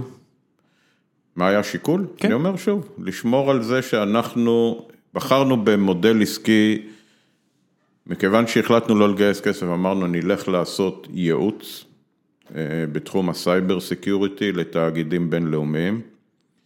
החלטנו באופן נאיבי, כי לא הבנו מה המשמעות של זה, שאנחנו נגייס לקוחות מה-Fortune 100, 200, פחות או יותר. זאת אומרת 100-200 החברות הגדולות בעולם. בדיוק, משם ננסה להביא לקוחות, נדגום סקטורים שסימנו לעצמנו, טלקום, פיננסים וביטוח, קווי ייצור בתעשייה ואנרגיה, ונחליט איפה אנחנו רוצים להתמקם, אבל המטרה באמת של הייעוץ היא כפולה, אחד זה לייצר כסף, כי לא הבאנו. כסף אז אין ברירה, אנחנו צריכים לייצר כסף, והשנייה הייתה לייצר רעיונות. אה, דרך זיהוי של פערים משמעותיים בתחום ה cyber security, לייצר רעיונות שסביבם ננסה לפתח רעיונות למוצרים ולמוצרים בתחום הזה. אתה יכול אה, לסובב את המיקרופון אליך, אני, אתה יכול פשוט להוריד אותו ככה. ככה יהיה לך יותר נוח. אוקיי. כן. והרעיון היה להנביט את הרעיונות האלה, להנביט את הדברים האלה בחברה, וברגע שנגיע לרמת בשלות מסוימת עם כל אחד מהרעיונות, ללכת לאיזשהו מודל עסקי כזה או אחר איתו. נשמע מאוד אוטופי. אבל אחרי שנתיים וחצי, שלוש, היינו עם שלושה רעיונות בהנבטה כבר. רגע, רגע, בוא, שוב רץ. אוקיי. שנתיים וחצי, שלוש, כמה חברות פורצ'ין 100-200 הגעתם אליהן? הגענו לכמה, כלקוחות, כן, משלמים, כן. שהביאו אתכם בתור יועצים, הביא אותנו בתור יועצים, יועצים זה אומר שבעצם אה, מה שהיה לנו, אנחנו הצענו יכולות של מה שאנחנו קוראים צוות אדום, שמסוגל לקחת ולבדוק או מערכות תוכנה, או מערכות חומרה, או קו עסקי שלם, ואת העמידות שלו לתקיפות סייבר. זה התפתח אצלנו הרעיון הזה, וגם לאט לאט גייסנו את האנשים שמתאימים, שילמנו להם מה שנקרא, היו על ה payroll שלנו האנשים האלה, אין מה לעשות. העולם האמיתי. נכון, זה, זה העולם האמיתי, והתחלנו את המאבק לייצר pipeline של פרויקטים, שאפשר יהיה מה שנקרא להתפרנס, גם, גם להחזיק את האנשים וגם להתפרנס, כן? כן, עולם אמיתי. נכון, זה ה real מי הייתה. החברה הראשונה? מי הייתה החברה הראשונה, מותר לך להגיד? אה, היו כמה חברות שעבדנו איתן, אה, פולקסווגן, פולקסווגן היא היא מפורסמת כי אתם פולקסווגן. היו מהחברות הראשונות שהגענו אליהן בתחילת הדרך, היה שם צירוף מקרים, אתה יודע שצריך גם מזל לפעמים בעסקים, צריך המון מזל. והמון. נכון. וטיימינג, שאתה לא תמיד שולט בדברים האלה, לפעמים אתה יכול לשלוט בטיימינג, אם אתה, יש לך מספיק מידע או מודיעין, אתה מבין מה שקורה, אבל טיימינג לפעמים לא תלוי בך לחלוטין, כן? כן, אבל אני, אני, זו שאלה קצת נאיבית, אבל עולם הקשרים שלכם, והרבה מהעבודה, לא יודע מה, היומיומית שלי, מבוססת הרבה על, על רשת הקשרים שיצרתי, אתה יודע, אני צריך להגיע נכון. למשקיע כלשהו, אני צריך להגיע לפה, אני צריך להגיע לשם, ללקוח. מה שאני עשיתי בעשור האחרון עזר לי למשל להגיע לחברות כאלה ואחרות. מה שאתה עשית ב-38 שנים האלה, לא כל כך קשור לחברות מסחריות גדולות. נכון. זאת אומרת, גם אם כן, כמו שאנחנו רואים עכשיו מכל מיני פרשיות, זה לא בדיוק פולקסווגן. אם היית אומר לי, לא יודע מה, חב... מספנה כלשהי, הייתי אומר, אה אוקיי, זה מתחבר לי לסיפורים. אה, מה לפולקסווגן ולראש השב"כ הישראלי, לשעבר? אז אני אגיד לך ככה, אני אגיד לך יותר מזה, המערכת קשרים שלנו יכלה להיות מאוד מועילה לנו במדינת ישראל, כן? והחלטנו, החלטה קרה, אה, אבל משותפת של, שלנו כשותפים, שאנחנו לא אה, לוקחים אף לקוח במדינת ישראל. למה? כי בדיוק בגלל העבר הביטחוני שלנו והבכירות שלנו במערכת הביטחון, במיוחד שלי, כן? החלטנו שאנחנו לא רוצים להיות בפה של אף אחד, לא של התקשורת, לא כלום, לא רוצים פה, לא שיגידו למה דיסקין הלך לדוד ברודט והביא חוזה בבנק לאומי. הם יגידו? למה? כי דיסקין היה ראש שב"כ, ברודט נתן לו והוא לא נתן. אמרנו, לא עובדים בישראל, נקודה. אמרנו יותר מזה, אמרנו, אנחנו לא עובדים בעולם שלישי. אני, אני יכול להגיד לך כמי שהיה בתפקיד יחסית בכיר בבנק אה, לאומי, הקמתי שם מהמקימים של פפר, ושהיה מגיע לי, המון אנשים הגיעו, אמרו לי בוא, תקשר אותי ל-CTO של לאומי, ל-CIO של לאומי, יש לי איזה מוצר סייבר חדש. אני מודה שכל אחד שעבר את, ה, את הדלת הראשונה או השנייה, שאלתי, תגידו, למה הוא? למה הוא? אז הנה, אז אתה... אני, ואני מבפנים שאלתי, אני בטוח שהחבר'ה הטובים של דה מרקר היו שואלים, בצדק. אז בצדק רב, ואני חושב שאנחנו החלטנו להטיל לעצמנו מגבלה שלא נתקלתי באף אחד שעשה את זה.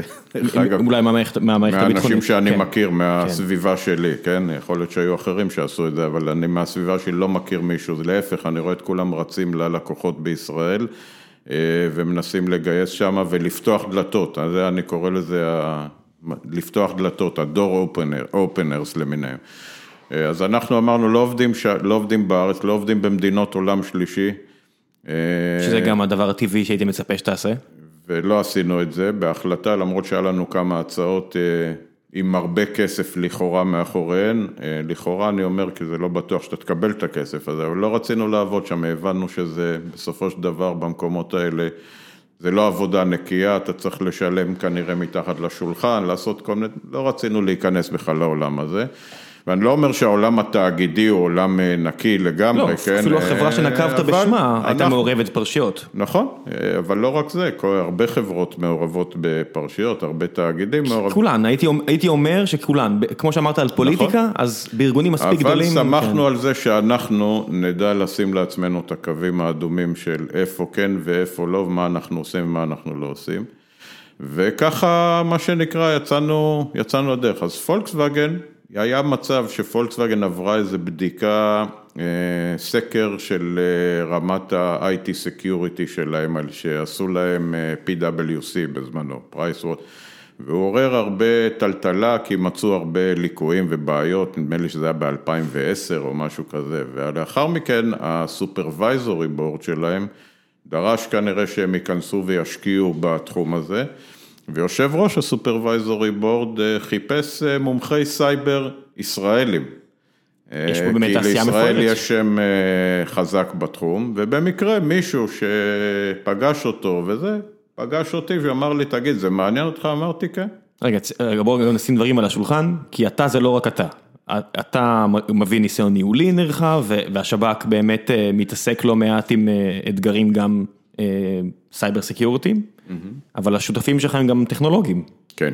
זאת אומרת, אין ברמה פה... גבוהה, ברמה גבוהה מאוד. נכון, אתה לא ציינת את שמם, אבל... לא הגענו, אמרת כן. שעוד נגיע לשם. אז, אז אנחנו פה, אז אני אומר, אתה יודע, המאזין התמים אומר לעצמו, רגע, רגע, מה פולקסווגן פונים יובל, ליובל, כי אני בטוח שיש לו ניסיון ניהולי, אבל מה לו ול... מה שמי שבעצם אה, השותפים שלי והחברים שלי, מה שנקרא, בסיפור הזה, זה צפריר כץ, שהיה ראש אגף הטכנולוגיה למבצעים, נקרא לזה ככה, בשב"כ, ותמיר בכור, דוקטור תמיר בכור, פרופסור אורח היום באוניברסיטת קלרמונט בארצות הברית, שהיה ראש אגף מערכות המידע המבצעיות שלנו בשב"כ, ושלושתנו ביחד, אני לא טכנולוג, אבל בזכותם משלב, מלפני עשרים שנה פחות או יותר התחלתי להבין טכנולוגיה ולהיות מעורב מאוד בכל הצד הטכנולוגי של השב"כ, ומהר מאוד הבנתי ששם יש מפתח מאוד משמעותי להצלחה של הארגון בעתיד, כן? עשיתם שימושים, כל מיני שימושים נורא מפורסמים בטכנולוגיה. וכתוצאה מכך, אנחנו היינו, אפשר לומר, דמויות מפתח, עוד דמויות המפתח במהפכה הטכנולוגית שהארגון עבר מאמצע שנות התשעים ועד, ועד שעזבנו כל אחד בתקופתו את הארגון. ועשינו הרבה דברים ביחד, מאוד שמחנו אחד על השני, ובגלל זה הרגשנו גם ביטחון שאנחנו הולכים ביחד החוצה, שאנחנו נצליח ללמוד ולעשות את הדברים בצורה טובה. אז הבאנו חבילה שהרשימה גם את פולקסווגן וגם לקוחות אחרים, היו מקומות שלא הרשמנו אותם ונשלחנו הביתה. התחרות קשה. דפקנו בדלת, אמרו לנו אתם נחמדים, מה הטרק רקורד שלכם, אמרנו היינו פה ושם, נחמד, מה יש לכם להציע?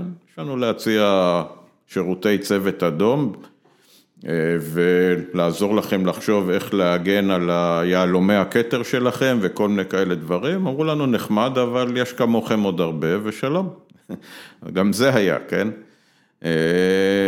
שורה תחתונה, היינו היינו אחרי כמה שנתיים וחצי, שלוש עם כמה רעיונות כבר בהנבטה, אבל... רגע, אנחנו מדברים פה עכשיו על איזו שנה אחרי שנתיים שלוש?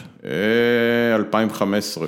2015 כבר GDPR במלוא עוזו, זאת אומרת החקיקה, חלק מהחקיקה כבר מכריחה ארגונים בסדר גודל הזה כבר לעבוד עם ארגונים כמו שלכם, ראיתם את זה מגיע או שזה במקרה יצא? לא. לא, לא, זה ממש לא היה, GDPR אז לא היה בזה, התחלנו להבין את המשמעויות של זה, בעיקר כשאתה עובד בגרמניה אז אתה מרגיש שזה חזק, כן? כן, לנו יש חברה בגרמניה, אנחנו מרגישים את זה מאוד חזק. מאוד, מאוד מורכב ולא מקל העניין לא. הזה, אבל אתה צריך ללמוד לחיות עם זה, אבל לא ה-GDPR בעצם גרם לעניין, אלא היה לנו סדרה של הצלחות בפרויקטים שהביאו אותנו לפתח כמה רעיונות ש... בשורה תחתונה הכניסו אותנו ל-R&D של פולקסווגן. לפני זה לא עבדנו ב-R&D של פולקסווגן, עבדנו ב-IT של הקבוצה. רגע, אז בואו רק נעשה את ההבדל, ה-IT של הקבוצה, אז תחשבו על כל המיילים שעוברים, על כל התכתובות, על כל התקשורת בעצם בתוך הארגון או טיפה החוצה, בניגוד ל-R&D, שזה נגיד אם עכשיו פולקסווגן רואה את ההצלחה של טסלה וארגונים אחרים, אומרת, בואו נפתח את הדור הבא של כלי הרכב, למשל, אז ה-R&D יהיה שם, ואז הוא מתחיל... למרות שהיום העולמות האלה מתחברים. בוודאי, אבל... זה אחת המהפכות שקורות בתעשיית הרכב, אבל כן, אנחנו עבדנו ב-IT, באותם שנים ה-IT בתעשיית הרכב העולמית, אני תמיד הייתי צוחק, הייתי אומר את זה גם לקולגות שלי, שמתייחסים ל-IT כמו לחשמל ולמים בערך, לאותו דבר, זה מין משהו שצריך לזרום בקירות, שאתה פותח את הברז, תוקע את הזה, זה צריך לעבוד, אבל לא רואים בזה משהו יותר קריטי מזה, או איזה ליבה עסקית שסביבה הארגון צריך. ואני חושב שהיום זו המהפכה שקרתה. בכל מקרה, ב-2015 קיבלנו את הכרטיס כניסה ל-R&D בעקבות הצלחה שלנו, באיזשהו פרויקט שהיה באזורים כבר של ה-R&D, והיינו בתחושה שזהו, אנחנו עלינו על המטוס וממריאים עכשיו, אחרי כמה שנים שהיו שנים לא קלות, ואז, אחרי כמה חודשים התפוצץ סיפור הדיזל גייט. ומה שקרה בפולקסווגן קרה, קורה בהרבה תאגידים, אתה יודע, לוחצים, בתקופת משבר לוחצים על הברקס. דבר ראשון, לעצור לחשוב. דבר ראשון, לעצור לחשוב. לוחצים, תוקעים המון דברים שנמצאים בתהליכי רכש, וככה נתקעו סדרת הזמנות שלנו שהיו, מה שנקרא, מובטחות. ומה שקרה, התרוששנו, כי לא היה לנו שומן בחברה, לא היה לנו... זה הכסף שלכם. וכל ראשון לחודש המשכנו לשלם משכורת, ואז הבנק קרא לנו, ואמרו לנו אפילו חצי, אתם לא נוחי דנקנר, עם כל הכבוד, אתם תגדילו עכשיו את הביטחונות בבנק, שלב ראשון, הגדלנו, אבל מה, לא היה לנו מה, מה, מה להביא אפילו בתור ביטחונות עוד מעט. ואז עברו עוד כמה חודשים והמשכנו לשלם שכר וכבר אנחנו מתלבטים אם לפטר או לא לפטר עובדים, אבל אתה אומר אם אני אפטר ואני אקבל עכשיו זה, מה אני אעשה? ואז הבנק קרא לנו, אמר נגמר, או שתביאו כסף או שאין. ואז החלטנו אה, להחזיר לבנק דיבידנד שמשכנו בתחילת אותה שנה, כי הרגשנו שיש לנו כבר פרויקטים שעוד כן. חודשיים שלושה יוצאים, והחזרנו הכסף כהלוואת בעלים לחברה, וישבנו ואמרנו נחזיק את הנחיר עוד קצת מעל המים. והחלטנו לעשות עוד מהלך אחד, אה, היינו אמורים לטוס לסיליקון וואלי, להיפגש עם ארבע קרנות מאוד גדולות באותה תקופה בעניין הרעיונות שהיה לנו איך אה, לפתח סדרה של מוצרי הגנה end-to-end על הרכב. החלטנו לבטל את זה, כי באיזשהו שלב נאלצנו גם לפטר כמה עובדים מהחברה, ואז אה, טסנו לפולקסווגן, והייתה לנו שיחה מאוד מעניינת, שהטיימינג, שלא ידענו מה קורה, והמזל שיחקו לנו, מסתבר שפולקסווגן היו בצורך מאוד גדול, חיפשו איך להקים מיזם משותף עם חברה שתהיה כמו ספידבוט בשבילם, לפתח להם מוצרים במהירות וגם תיתן להם את השירותים בעניין. וכשישבנו אמרו וואלה איך שכחנו, לא חשבנו עליכם, רק התחלתם לעבוד עכשיו ב-R&D, אמרו בואו ניכנס למשא ומתן, מה אתם אומרים? אמרנו להם אה, בואו ניכנס, נכנסנו, לקח לנו שנה. אה, שנה זה לא מעט זמן להיות במצב הזה. לא, אבל בשנה הזאת הם אה, שחררו לנו כבר גם לא מעט פרויקטים והצלחנו מה שנקרא, ב-2016 הצלחנו להרים את הראש מעל המים עוד פעם. להתחיל לגייס עובדים. איך הלחץ הזה לעומת לחץ של שב"כ? הוא אחר, תראה, אני אגיד לך דבר אחד יפה, בינינו כשותפים בכל התקופה הזאת, בשיא הלחץ הפיננסי שהיינו ועשינו, קראנו לרואי חשבון, אמרנו תבנו לנו תוכנית מילוט. איך? כי הבנו פתאום שאתה לסגור חברה זה לא להוריד את השלטר וללכת הביתה, זה... לא, זה לא. אז גם זה לקח זה, לנו זה, זמן זה להבין. זמן, כן.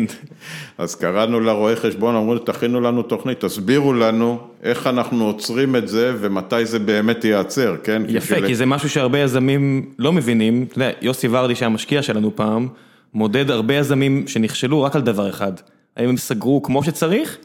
או שהם יצאו נקניקים והשאירו אנשים אז, אז זה בדיוק בלי, מה בלי הכסף שמגיע לה, להם. לא רצינו להגיע למצב הזה, ואז הבנו פתאום שאתה לוחץ על הברקס, אבל הרכב לא עוצר. לא.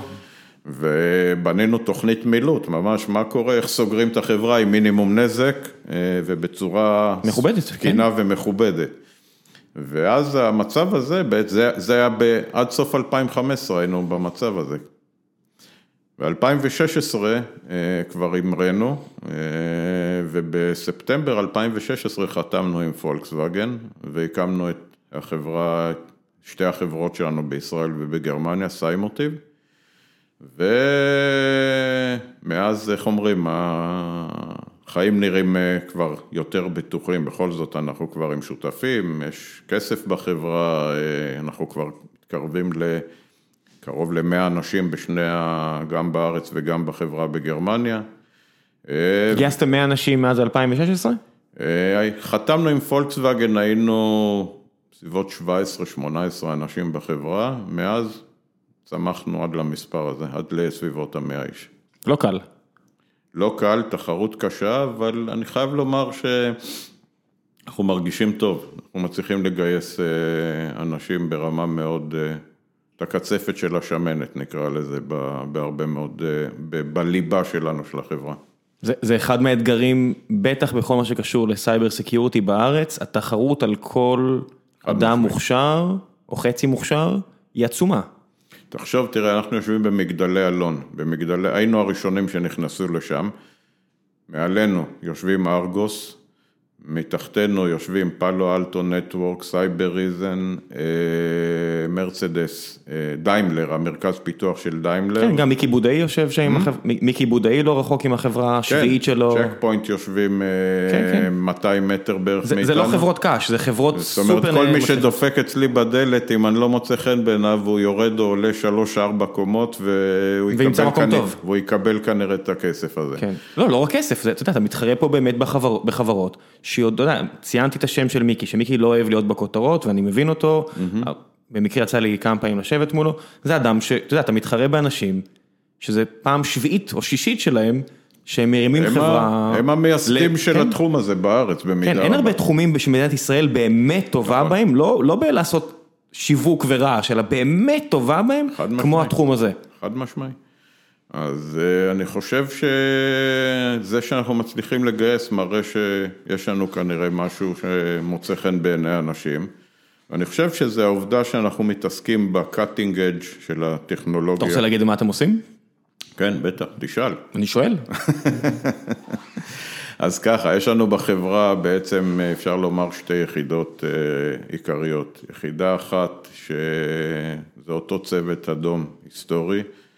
עם יכולות אה, גם בעולם החומרה וגם בעולם התוכנה, ויכולות בעולם החומרה, אני חושב שהיכולת שלנו לחקור, אה, לזהות בעיות, חולשות אה, בעולם החומרה ברמה עולמית, אני חושב באמת שיש לנו יכולת די נדירה בתחום הזה. ושם אנחנו בודקים הרבה מאוד מערכות אלקטרוניות. אז רגע, בוא, בוא שניה נתעכב שנייה על מה שאמרת פה. בעיות חומרה, בעיות אבטחה ברמת החומרה, התוקפים הפוטנציאליים, זה לא שני רוסים ממוסך בקייב. חד משמעי. זה מדינות זרות. ואו גופים מאוד, או ארגוני קרטלים שהם כבר, אתה יודע, פרא צבעים כאלה, אתה יודע, סמי צבעים. אתה יודע על מה אתה מדבר. אני לא, אני אעצור פה. ואתה כראש השב"כ, עכשיו אתה יודע, אם להיות כנה, היכולת שלך לבוא למנכ"ל או ל-CIO או ל-CTO ולהגיד לו, זה האתגרים שעומדים מולך, שונה משאר האנשים. זאת אומרת, אתה יכול להגיד לו, הנה האיומים שאני יודע עליהם. אה, יש בזה משהו, כן. למרות שאני אומר, אתה מפתיע? הפתעת אנשים? היום זה פחות חשוב, כי אני אגיד לך, בסוף אה, החברות עדיין לא במקום שהן אה, חושבות מי תוקף אותן, אלא הן יותר מתעניינות מה, לא, מה, מה יכול לאפשר תקיפה שלהן, כן? ואני אגדיר את זה ככה. כן, אבל אם, אם אתה יודע שהיריבים שלך במשחק המעניין הזה, לפחות מהזווית שלי, הם שוב, חבורה של... בלי להעליב מזרח אירופאים כאלה ואחרים, לעומת ממשלת סין, הבחירה שאני אעשה בהיערכות לאתגר הזה תהיה שונה. זה נכון, אבל זה כבר החלטה שחברה צריכה לקבל. אני אישית לא מאמין שחברה אה, פרטית או ציבורית, כן? יכולה לעמוד מול יכולות של מדינה מתקדמות, כן? אין לא. ולא זה, משנה זה... אם יובל דיסקין או מוישה יהיו מה שנקרא יועצים שלהם. כן, אבל אתה יכול לתת ערך מוסף בכך שאם מנכ"ל פולקסווגן אומר, תקשיבו, אה, אני רוצה שתבואו איתי עכשיו לדבר עם אנגלה מרקל, או בואו נדבר עם אה, לא יודע מי עכשיו בבריטניה או בצרפת, כי אני צריך עזרה ממשלתית פה. כי אני לא יכול להתמודד עם זה לבד. ויובל דיסקין יכול לתת אה, חותמת שהיא שונה מאשר אם להיות. אני אבוא. זה יכול להיות, אה, אני לא נפגשתי לא עם אנג'לה מרקל ולא עם אחרים אני, בעניין, אני, בענייני כן. הסייבר, אבל אני חושב שבשלבים מסוימים לעמדות אה, המקצועיות שאנחנו מציגים, אה, יש משקל בהחלט אצל הלקוחות שלנו, כן? הם לוקחים אותנו ברצינות, כי הם יודעים שאנחנו יודעים על מה אנחנו מדברים, גם ברמת מציאת החולשות וגם בהבנת הסביבה, נקרא לזה, סביבת היריבים שיכולה, מה שנקרא, לגנוב את המידע שלך או את הסודות שלך או לתקוף את הרכבים שלך נניח, כן? כן, כי אם אתה מתחרה בתעשיית רכב ויש את המדינות האלה שציינו שרוצות להתחרות בך, נכון. אז זה כבר לא רק ברמת ה... נכון. לחבל, זה ברמת הלגנוב. בהחלט. אתם גם עושים את זה? מה? אתם גם מגינים עליהם לפני אה, גנבת מידע או רק... אה... זה גם וגם. אנחנו, שוב, אני אומר, בצוות האדום אנחנו יותר מחפשים מה שנקרא בעיות שמאפשרות תקיפה ומציעים איך מיטיגציות, איך, איך לתקן, לפתור את הבעיות. לא בהכרח זה תמיד לקנות טכנולוגיה חדשה, הרבה פעמים זה תיקונים, שינויים של תהליכים, best practices ועוד כל מיני כאלה דברים. רוב, רוב רובן של הבעיות הן קודם כל באזור, לפעמים יש מקומות, אתה צריך מה שנקרא לעלות קומה או שתיים או שלוש בטכנולוגיה שלך בשביל להתמודד עם איומים מסוימים. אז זה דבר אחד, ואת זה אנחנו עושים, עושים בצורה לדעתי מאוד טובה. לצערי, חלק גדול מהדברים שאנחנו מוצאים בפרויקטים שלנו, בניגוד לחברות סטארט-אפ רגילות, כן? אנחנו לא יכולים ללכת לכנסים בינלאומיים ולפרסם אותם, יכולנו לזכות בתהילה מאוד גדולה אם היינו עושים את זה, אבל בגלל שזה בהזמנות פרויקטליות של לקוחות, אז אנחנו מוגנים מה שנקרא לשמור את הדברים האלה. לפעמים אנחנו בהתייעצות עם הלקוח מצליחים לשחרר דברים מסוימים, אבל אנחנו קצת מאבדים, מפסידים בנושא הזה קצת את התהילה שיכולנו לזכות לה בהרבה מקומות, בכנסים הכי מכובדים בתחום הזה, בין אם בבלקט, בדבקון, לא משנה, בכל המקומות האלה. אבל עדיין אנחנו מתמודדים שם בדברים מאוד מרתקים, ואני חושב שזו הסיבה שאנחנו מצליחים להביא גם אנשים מאוד טובים. שחררתם חלק מהרסן בשלב מסוים? הכנסתם משקיעים? לא, כרגע... עד היום לא? עד עכשיו לא, עד עכשיו בעצם פולקסווגן הם השותף שלנו, הם מחזיקים 40 אחוז בחברה. אוקיי. וכמובן שהם מזרימים כסף, אנחנו משלמים בעבודה. כן, היה להם פה השקעה אחת לא טובה, אני מניח שהם מאוד מקווים שההשקעה שלכם תהיה יותר טובה. אתה מדבר על גט. אני מדבר על גט. כן, אני לא יודע, אני לא רוצה לדבר על גט. אין מה לדבר על גט, הם פולקסווגן דיברו על גט. זה אני, בזמנו, אני מודה שבאופן אישי, אני חושב שהבנתי את ההיגיון מאחורי זה בגדול, אבל זה הייתי, כמו אחרים, הייתי מופתע מגודל ההשקעה באפליקציה בסופו של דבר. זוכר מה שאמרת על פוליטיקאים שלוקחים יותר מדי את השם שלהם בהחלטה המקצועית?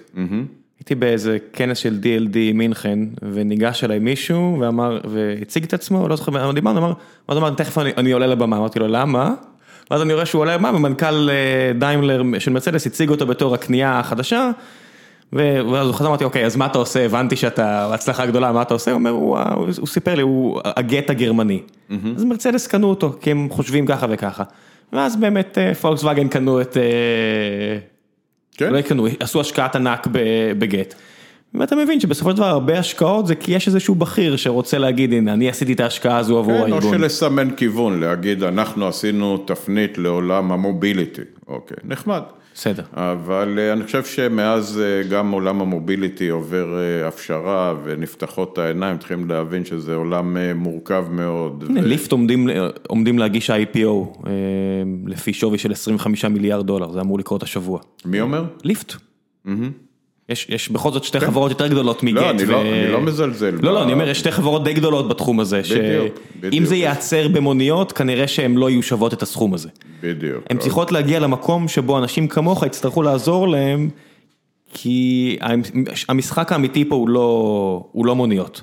המשחק האמיתי פה הוא מכוניות אוטונומיות ומשאיות שנוהגות בלי נהגים, כי הערכות השווי הנוכחיות לא באמת מצדיקות את ה...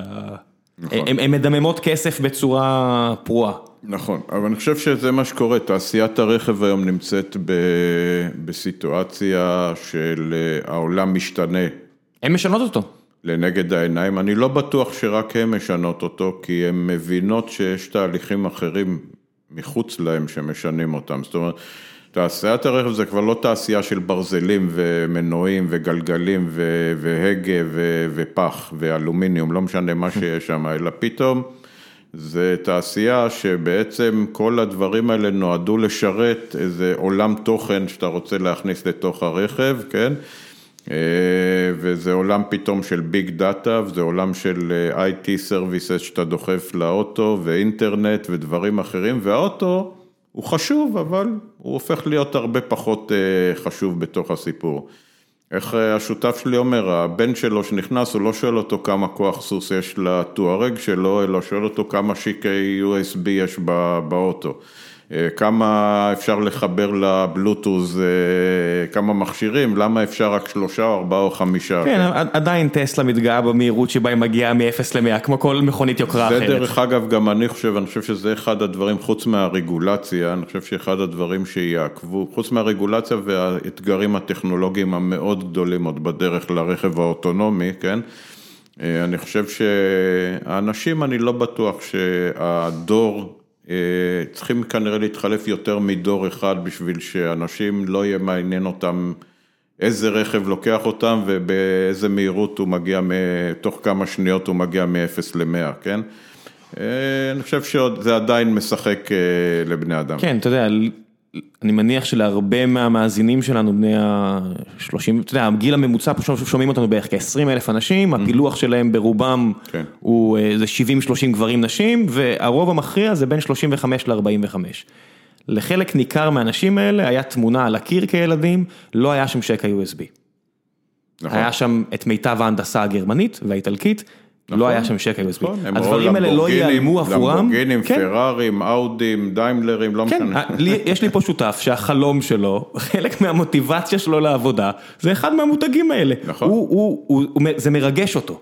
ההנדסה, זה אנחנו עדיין לא נכון, רק... נכון, בגלל זה אני חושב שמי שהיו כאלה שאמרו ב-2025, הרכבים על הכביש, הרוב כבר יהיו אוטונומיים, זה לא יהיה. אנשים אוהבים את זה. אבל לא חכה, לפני שאנחנו צוללים לשם, אני רוצה לשאול שאלה שלא בטוח שתוכל לענות לי, אבל מעניינת אותי. אמ, מדינת ישראל לא רק מתגוננת.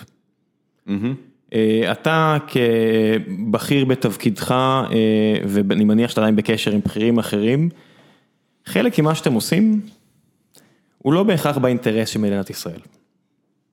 ואני אסביר. אתם צריכים להגן על מערכות. בצורה הכי טובה שיש, שיש אנשים אחרים במדינת ישראל שהתפקיד שלהם הוא לדעת לפרוץ למערכות האלה. אוקיי. לכאורה. לכאורה. לכאורה. איך, איך זה, איך המתח הזה עובד? בסופו של דבר מה, מישהו יבוא אליך יום אחד, ישים לך יד על הכתף ויגיד, לא, לא, לא, לחברה הזאת אתם לא עוזרים? לא, בוא, בוא, נהיה, בוא נהיה ברורים בעניין הזה. תשמע, אני אגיד מהניסיון האישי שלי, הייתי באיזה חברת טלקום יחסית מפורסמת, עבדתי שם תקופה, והיו מסתובבים שם כל מיני אלופי משנה. אני מניח שאני יודע מה הם עשו, נניח שאני יודע מה הם עשו שם. אה, אני מניח שאתה יודע הרבה הרבה יותר ממני, והדברים האלה קיימים, זאת אומרת, במערך השיקולים של חברות ישראליות? אני לא, לא, לא... זוכר שעמדתי בפני השיקול הזה, אה, גם לא שירתתי חברות אה, שהן איום על מדינת ישראל. לא בהכרח איום, הרי כדי להגיע למדינות אחרות, החברות האלה, הרי החברות הגרמניות שאתה עובד איתן, מוכרות מוצרים למדינות אויב, וזה בסדר, הן אוקיי. צריכות להרוויח כסף. אוקיי. יש אינטרס לגופי הביטחון הישראלים לדעת שהן יכולות להגיע ל... גופי הביטחון הישראלים יש להם בשביל זה את האנשים באיכות מהגבוהות ביותר שיש בעולם, והסתדרו עם האתגרים שיש להם. זאת אומרת, הם יעשו את העבודה שלהם, אני אעשה את העבודה שלי? אם הם צריכים לעשות את זה, הם יסתדרו עם האתגרים שיש להם. אה, אני לא, אני לא מרגיש שאני אה, או חברות ישראליות שזה מונעות, אה, אנחנו צריכים לעשות את העבודה שלנו וזה אסור לנו לעשות או למכור שירותים ומוצרים למדינות או חברות שהן אסורות על פי לא, אגף זה, הפיקוח זה על הייצור. אני אני מדבר על סימנס ועל כל מיני חברות כאלה שבסופו של דבר הן חברות בסדר גמור ש... אתה יודע, אני אני, אני אה, סוג של מהנדס חשמל בהכשרה, אני מהנדס מערכות תקשורת, חלק גדול מה, מהתואר הראשון שלי היה אה, הנדסת חשמל. באותו מידה הייתי יכול לעבוד בחברות האלה ש... אתה יודע? אז מה? לא, אני לא, אני לא מצליח להבין לא, לא, מה אני, אתה אני, אומר. אני אומר, האם האם יש פה באמת איזושהי סיטואציה שבה אה, בכיר במערכת הביטחון הישראלית בא למישהו כמוך ואומר לו, אתה לא יכול לקחת את החוזה הזה. למרות שזו חברה גרמנית. לא נתקלתי בדבר כזה. אוקיי, זה, זו, הייתה, זו הייתה השאלה. אה, עכשיו אה, ברשותך נעבור קצת, אה, אתה יודע מה, לפני שנעבור לשאלות מהקהל שהן רובן קשורות כנראה לקריירה הביטחונית שלך, עוד איזה שאלה שתיים על על העיסוק הנוכחי שלך. למה אתה כל כך נגד משקיעים? מעניין אותי, אתה יודע, אני בטוח שיש כמה משקיעים עכשיו אה, ישראלים שמאזינים לפודקאסט הזה, וחלק מהם מאוד סייעו לחברות שלהם אה, להגיע ללקוחות, אתה יודע, כל מיני חברות כמו לייטספיד, קרנות נהדרות שקיימות פה לידינו, מרחק של קילומטר מאיתנו, מה, מה זו הרתיעה הזו? ברמה האישית מעניין אותי. לא, לא, זה לא רתיעה בכלל, אני מאוד מעריך משקיעים, לפחות חלק מהמשקיעים אני מאוד מעריך. אה, ואני חושב שהעובדה שיש משקיעים אה, זה אחד ממנועי הצמיחה הגדולים מאוד של, ה, של עולם ההייטק ועולמות אחרים, כן, אז אין לי שום דבר נגד משקיעים.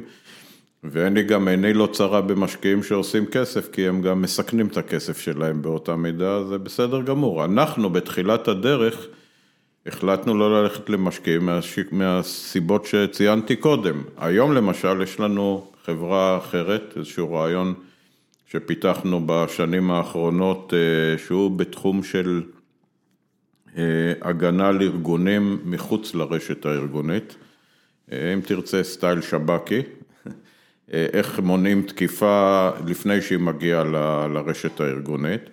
איך מונעים תקיפה? איך מונעים תקיפת סייבר, לפני שהיא מה שנקרא לא בתוך הרשת ה network הארגונית. כן, שלא מחוברת לאינטרנט. זאת אומרת, אני בכלל יוצא החוצה, מחפש את התקיפה באזורים שהפושעי הסייבר, נקרא לזה, פועלים שם, מזהה את הסימנים מעידים, כמו שאומרים, לתקיפה. יש לי טכנולוגיה עם איזשהו שכל שיודע מה שנקרא לחבר את הנקודות ולהגיד הנה יש פה pattern, יש פה מדפס של תקיפה עכשיו או דפוס של תקיפה. את זה אני מוכר כחתימה דיגיטלית בסופו של דבר ללקוח שיודע להכניס את זה למערכת ואז הוא יודע לחסום את התקיפה. אוקיי, okay, אז למי שכל מה שאמרת נשמע קצת כמו ממבו ג'מבו, בעצם מה שאתה מתאר אה, זה סיטואציה שבה עכשיו אה, מישהו פרס איזשהו קוד זדוני שנפרס עכשיו על המון המון מחשבים בעולם כי הוא עשה את זה, ובעצם כל הקוד הזה בעולם רק מחכה לרגע שמישהו ידחוף איזה USB בארגון שדיברת אליו, יצא פורט תקשורת החוצה וזהו, עכשיו הוא יכול אה, להפעיל איזושהי תקיפה? לא. אלא? לא. אני מדבר על משהו אחר. אתה יודע מה זה ה Lockheed Martin kill chain? כן. בוא בוא תספר אבל... איפה מתחיל Lockheed Martin kill chain? מה השלב הראשון בתקיפה ב Lockheed Martin kill chain, אתה זוכר? לא. Reconnaissance.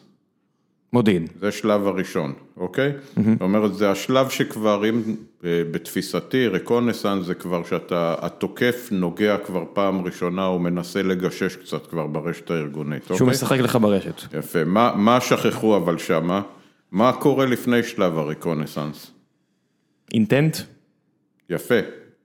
וואלה, אתה אחד הראשונים שאומר את זה, אתה יודע מה? אולי יש לי מוח בעייתי. אז בוא אני אגיד לך בזה. קודם כל, יש אנשים בעולם שיש להם מוטיבציה. המוטיבציה, זה המאתר, אני קורא לזה הגדול של כל הפושעי סייבר, מדינות, לא משנה, כל מי שיש לו מוטיבציה לתקור. באיזשהו שלב המוטיבציה הזו הופכת להיות ל-intention, לכוונה. זאת אומרת שכבר היא מקבלת איזה וקטור לכיוון מסוים. והשלב הבא, יש שלב, אני קורא לזה הקונספירציה, שמתחילים להתארגן לתקיפה. חושבים, נבוא מפה, נחפש חולשה, נקנה כלי תקיפה כזה או אחר, בדארקנט או לא משנה בזה, ואז מגיע רק שלב ה reconnaissance, אוקיי?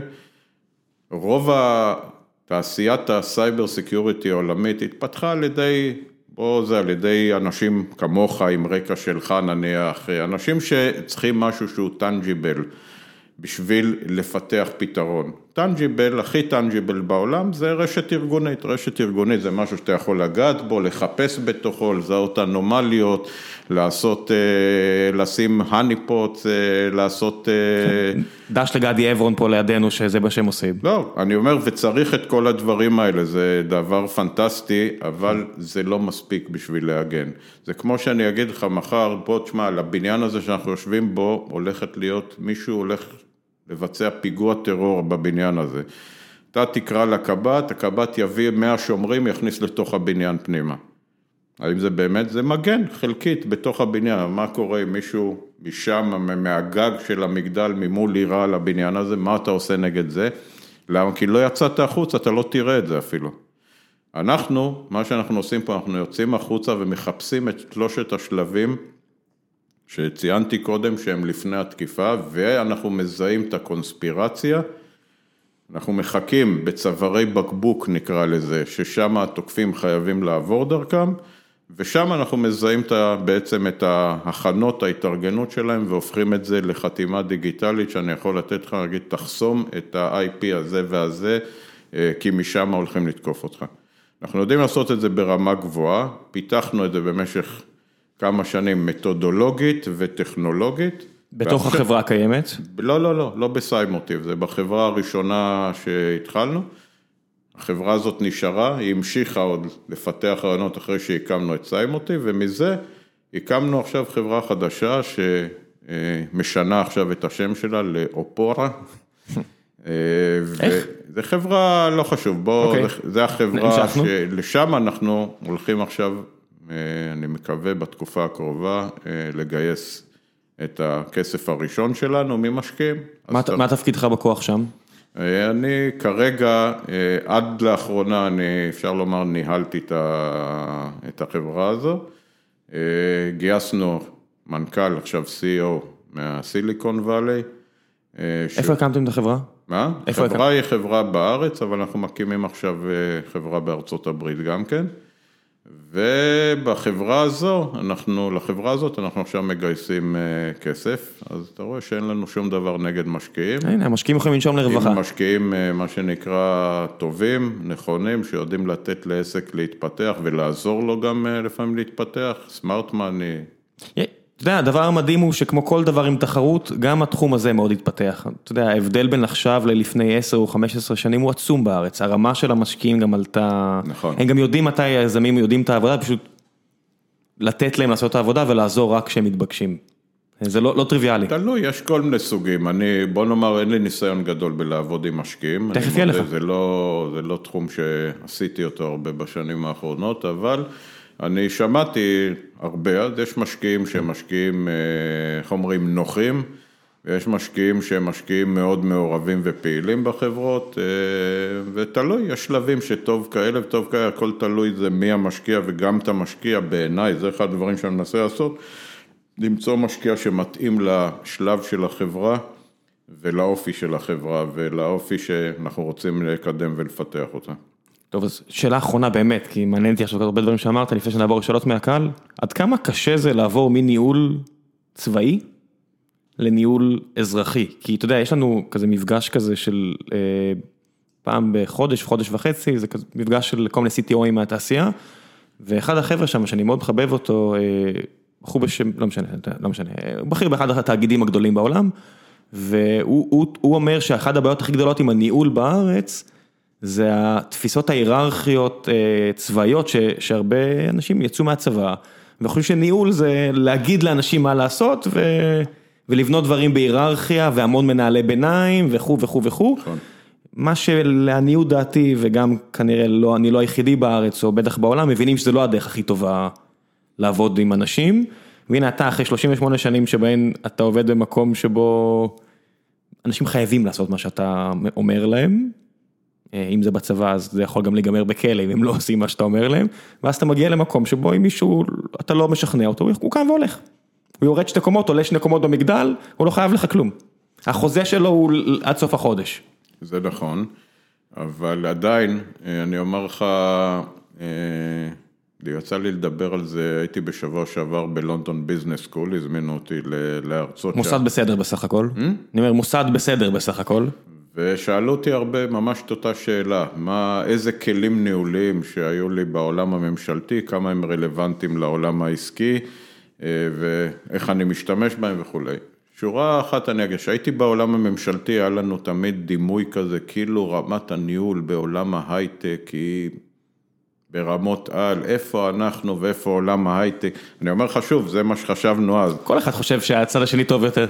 ואז יצאנו החוצה, יצאנו החוצה, תוך שנה, שנתיים התנפצה לנו הבועה הזאת, והבנו שזה ממש לא ככה. אה, לא רק זה, אני אגיד לך, התחושה שלי שהכלים הניהוליים שקיבלתי בשב"כ, אני והשותפים, החברים שלי, סופר רלוונטיים לעולם העסקי, לא בגלל, לא בהיבט ההיררכי שאתה מתאר, אלא בהיבט החשיבה, תכנון לטווח ארוך, ניהול, ניהול תקציבים, מעקב, בקרה, ודבר נוסף שנשמע שטותי, אבל אני מגלה אותו סופר חשוב גם בעולם ההייטק, זה גם סוגיית הקוד האתי והערכי של חברה. לאנשים הדבר הזה סופר חשוב. אני רואה את זה אצלנו בחברה, לאנשים, יש הרבה חברות שעושות דברים די דומים בסופו של דבר, כן? עם התאמות לעולמות כאלה, אבל בסדר, בתכלס, למפתח זה עולם די, די דומה. אבל אנשים רוצים להיות שייכים לחברה שיש לה גם, אני קורא לזה לב ונשמה, שיש לה, רואה את הדברים לא רק ברמת ה... כמה כסף יהיה רשום במחזור שלה בסוף השנה או בסוף החודש, כן? ואת כל הדברים האלה ניסינו להביא לעולם. כן, אתה צריך לעשות אדפטציה מסוימת של הכלים שלך לעולם, כי זה עולם מושגים קצת שונה זה, אבל בתכלס, כל פעם שאני והשותפים שלי היינו מגיעים לנקודה של משבר או קצת דילמות, מה אנחנו עושים, אתה יודע מה היינו אומרים? בוא נחזור לשורשים, בוא נעבוד כמו שעבדנו פעם.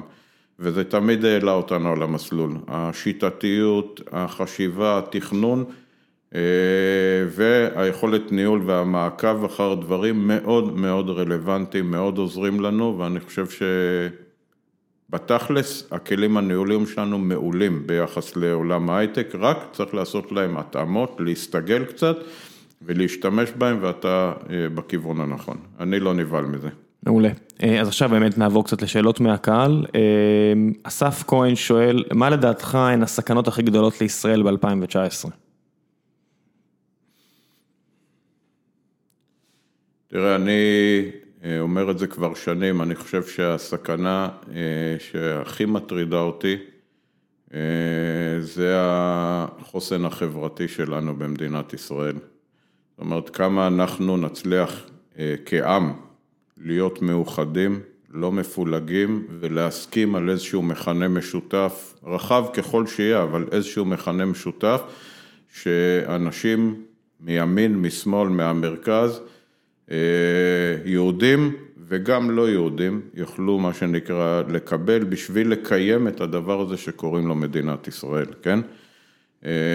ואני חושב שבעיניי האיום בתחום הזה הוא אחד האיומים הכי גדולים, משום שזה כישלון מנהיגותי דרמטי מהשנים, מהרבה שנים האחרונות, שבעצם זרעו פילוג והרסו כל חלקה טובה לטעמי. זה לא היה כישלון, זה היה הפיצ'ר שניסו לפתח פה. זה פיצ'ר שהתוצאה שלו, בסופו של דבר, מנהל המוצר, כן. הפוליטיקה הישראלית והמנהיגות במדינת ישראל אמורות, מה שנקרא, לשמר את המפעל הזה שקוראים לו מדינת ישראל. מי שרוצה לפרק אותו, שיעלה על סירה וייסע מפה, אבל אני חושב שהמטרה שלנו זה לשמר. לשמר זה לא בדרך לזרוע פילוג וחורבן, אני קורא לזה בתחום הזה. אני חושב שהיום רמת הפילוג היא מאוד מאוד חמורה, וחייבים בה לטפל במקום הראשון. אני לא מזלזל באיומים אחרים, לא באיום הגרעין האיראני, אני חושב שזה איום אסטרטגי. עדיין אני לא חושב שזה איום קיומי על מדינת ישראל, גם איום הרקטות של חיזבאללה, גם איום הטרור הפלסטיני ודברים אחרים הם איומים חמורים, אבל אני מאוד מאמין בעוצמה שלנו בסופו של דבר, גם הטכנולוגית, גם הצבאית, גם הביטחונית, אני חושב שיש לנו את הכלים לעמוד בזה, אבל שום מערכת צבאית וביטחונית לא תצליח לעמוד מול איומים כאלה, אם היא לא תהיה בנויה על חוסן חברתי חזק. זה הדבק שמחבר את הכל, זה מה שגורם בסוף ללוחם בצבא, בשב"כ, במוסד, או לא משנה, בכל מקום אחר, להרגיש שהוא עושה, הוא להאמין בצדקת הדרך ובמה שהוא עושה בסופו של דבר, וזה נותן לו כוח עצום. כן, תרבות חזקה זה משהו שחברה מסחרית חייבת וגם מדינה. נכון, חד משמעית.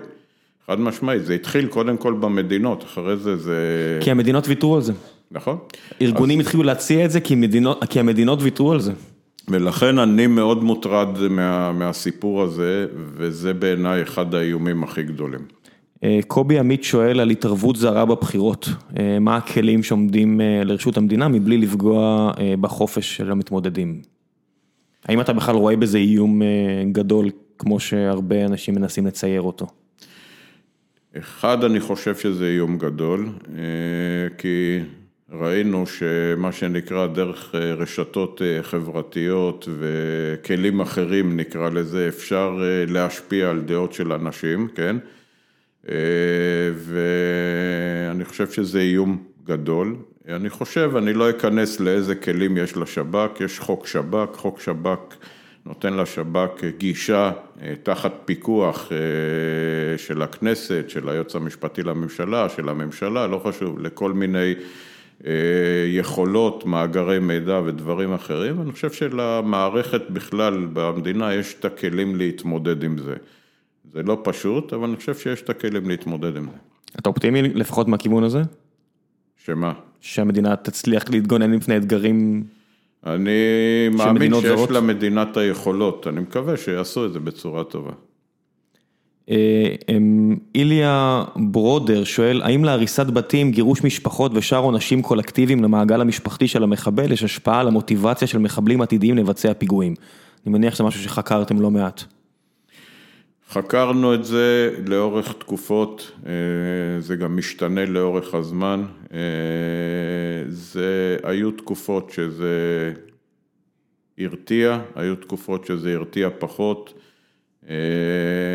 אני חושב שזה עונש קיצוני, הריסת בתים וגירוש משפחות, אבל יש מצבי קיצון שלפעמים אין ברירה, צריך גם את הכלים האלה לנקוט, כמובן תחת פיקוח משפטי ומעקב של בג"ץ וכולי וכולי, אבל אני חושב שיש סיטואציות לפעמים קיצוניות שצריך גם בכלים כאלה לנקוט. שי תידר שואל, מה הטעות הכי גדולה שעשית? ולירן פוגל בשאלת המשך אומר, כמו כן, מה ההצלחה הכי גדולה שאתה זוקף לזכותך? אם מותר לציין אותן. בעולם העסקי או בכלל? שאלה פתוחה.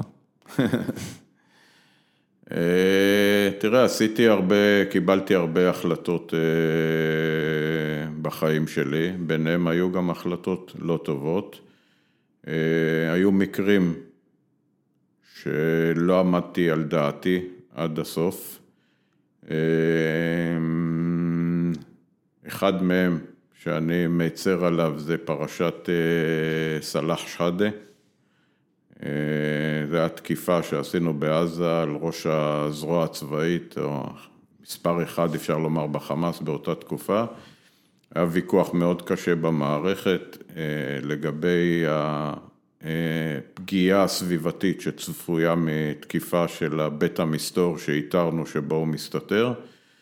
אני פיקדתי על, נקרא לזה, על כל ההיערכות עד לתקיפה, וביום התקיפה אני החלטתי לא לא לאשר את התקיפה, משום שלטעמי התנאים הסביבתיים לא אפשרו את זה, ועוד כמה תנאים שנקבעו במבצע. בסופו של דבר מישהו מהאנשים שלי ביקש לערער, והחלטתי לאפשר לו לערער, לא הייתי חייב לאפשר לו את זה, ופה אני ראיתי בדיעבד זה היה כישלון שלי, הנושא הזה עלה למעלה, לראש השב"כ דאז, לראש הממשלה דאז, לרמטכ"ל דאז. בסופו של דבר התקיפה אושרה ו-17 אנשים חפים מפשע נהרגו ועוד עשרות נפצעו במבצע הזה והתעורר ויכוח מאוד קשה לאחר מכן, האם זה היה שווה או לא שווה. אני חושב שאני מאוד כועס על עצמי על החולשה שגיליתי, יש לי כל מיני נסיבות מקלות שאני מוכר לעצמי, אבל בשורה התחתונה אני מרגיש שזה היה אחד המקומות שהייתי צריך להיות הרבה יותר חזק ויכלתי למנוע את הדבר הזה. אז זה, זה דבר שאני מרגיש כואב לי מאוד איתו עד היום. ההצלחה הכי גדולה, או דבר שאולי אני הכי גאה בו, זה העובדה שלאחר השנים שהשב"כ התרסק בהם, באמצע שנות התשעים, בעקבות אוסלו, רצח רבין, פיגוע התאבדות של פברואר-מרץ 96, מי שזוכר, אתם דור צעיר כבר, אז אני לא בטוח כמה אתם זוכרים. יש דברים שקשה יותר לשכוח. אני הובלתי והייתי מהמעצבים העיקריים ואפשר לומר הפאונדר העיקרי של תפיסת הסיכול המשולב של השב"כ, שזו תפיסה שמאז עד היום למעלה מ-20 שנה מובילה את הארגון והובילה את הארגון להישגים לדעתי חסרי תקדים במניעת טרור, במניעת טרור, סיכול טרור. והפכה להיות לשיטה שאומצה גם על ידי ארגונים אחרים במדינת ישראל וגם הרבה ארגונים בחו"ל ידידותיים למדו מאיתנו את הדבר הזה. וזה דבר שאני מרגיש שהטבעתי את חותמי בצורה מאוד משמעותית. זאת תחושת הגאווה שלי, מעבר לזה יש לי גאווה מאוד גדולה בששת ילדיי. שזה נראה לי התשובה, מישהו אומר, למה זה לא התשובה הראשונה? אולי... שאת דיברתם על הצלחה ו... אני לא יודע, שאלה פתוחה, אני צוחק. רחל כפיר שואלת, מה דעתך על ההתנתקות במבט לאחור, לאחר שרצועת עזה נהפכה לאסון ביטחוני והומניטרי בעקבות יציאת ישראל משם, ומה דעתך על מסירת שטחים נוספת? אז ככה, קודם כל לגבי ההתנתקות מעזה, אני חושב שההתנתקות, היציאה מעזה הייתה מהלך נכון. הדרך שהיא בוצעה, אני חושב שהיה מהלך לא נכון, זאת אומרת, לצאת משם בלי לעשות, להסדיר את זה עם איזשהו גורם שמקבל מאיתנו את האחריות בצורה ברורה, אני חושב שזאת הייתה הבעיה או הליקוי העיקרי בתוכנית. שניים, לאנשים יש זיכרון קצר, אבל עזה הייתה בעיה הומניטרית לפני שיצאנו ממנה, גם לפני שיצאנו ממנה. רקטות נורו גם לפני שיצאנו, מרגמות נורו על כל היישובים וההתנחלויות שהיו בתוך רצועת עזה. אנשים חיפשו אצבעות על הרצפה. ציר פילדלפי היה פרוץ גם כשישבנו על ציר פילדלפי בין כרם שלום לים, כן?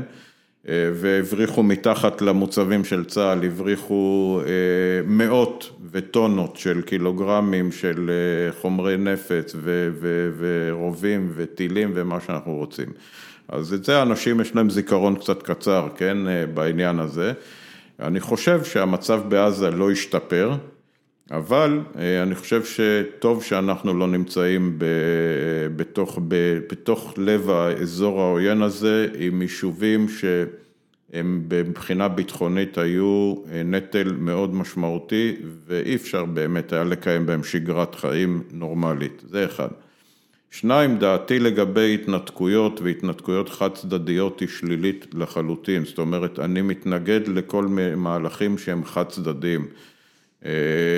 גם ביהודה ושומרון יש אסכולה שגורסת בוא נצא מאיפה שאנחנו נקבע עובדות וזהו. אני נגד יציאה שאינה בהסדר, אני חושב שהנזק שלה לביטחון המדינה הוא מאוד גדול. ולגבי מסירת שטחים בעתיד, אני חושב שלצערי היום היכולת להגיע להסדר עם הפלסטינים היא מאוד מאוד נמוכה. אני חושב שהיום היכולת שלנו להגיע להסדר בילטרלי שלנו בלבד עם הפלסטינים היא בלתי אפשרית ואני מזה כמה שנים טובות מצהיר בראש חוצות שחייבים ללכת להסדרה אזורית שתתחיל ברמה האזורית ותיגמר ברמה של הקונפליקט הישראלי-פלסטיני, לא בדירוג מוחלט, חלק מהדברים יצטרכו להיות במקביל אבל כל זה צריך לקרות על ציר זמן ארוך ולייצר מחויבות אזורית עמוקה להסדר גם הישראלי. עם איזה מדינות אתה חושב שאפשר לעשות את זה?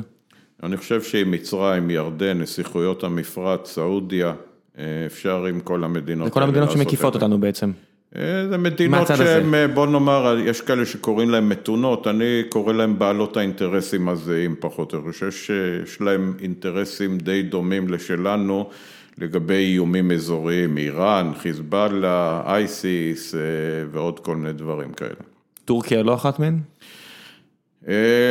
אני חושב שכדאי שטורקיה תהיה אחת מהן, אני חושב שהכיוון שטורקיה הולכת בו הוא כיוון בעייתי, אבל אם היה אפשר לגייס גם את טורקיה לכזה דבר, זה היה טוב.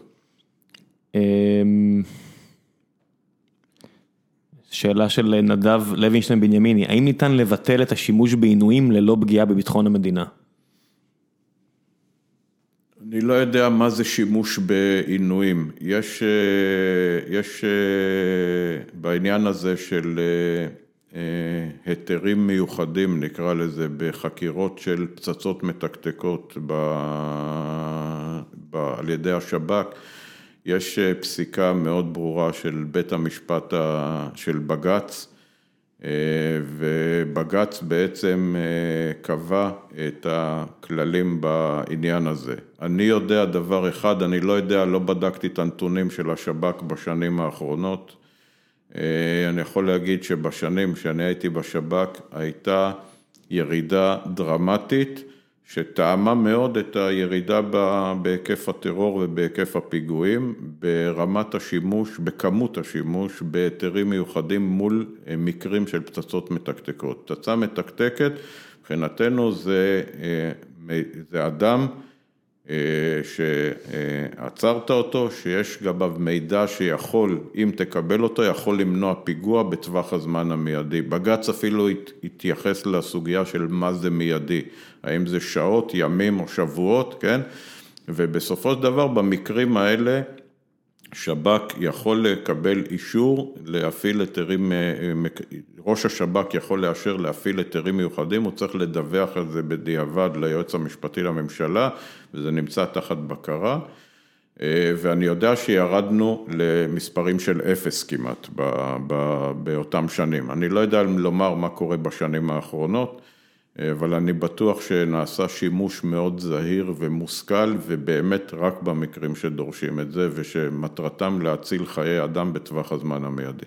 העובדה שאוטובוסים לא מתפוצצים פה היא יותר הצלחה שלנו או ויתור על זה מהצד שלהם? הצלחה שלנו וזה קשור לאחד הדברים שאני גאה בהם מהעבר. מה שדיברת עליו לפני כן. אני בהחלט גאה בזה כי אני חושב שהצלחנו אחרי שנים קשות ועקובות מדם אבל הצלחנו למנוע כמעט את כל פיגועי ההתאבדות בפחות או יותר משנת 2008 ואילך. זה לא שלא הייתה מוטיבציה, אבל אני חושב שהשב"כ יחד עם שאר מערכת הביטחון הצליחו למנוע את רוב פיגועי ההתאבדות במדינת ישראל, וזה במציאות הגיאוגרפית, דמוגרפית של מדינת ישראל, זה הישג דרמטי.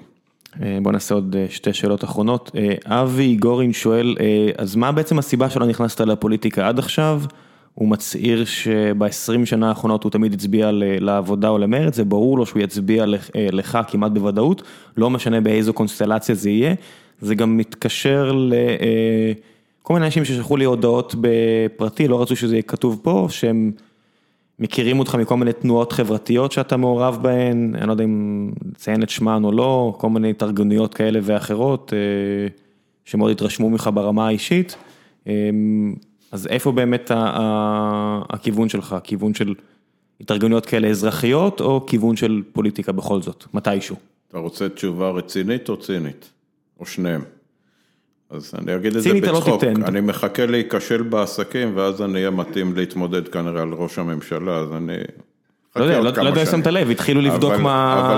אבל אני צוחק, אני אגיד לך את זה, תראה, אחד, אני שיצאתי לדרך לפני...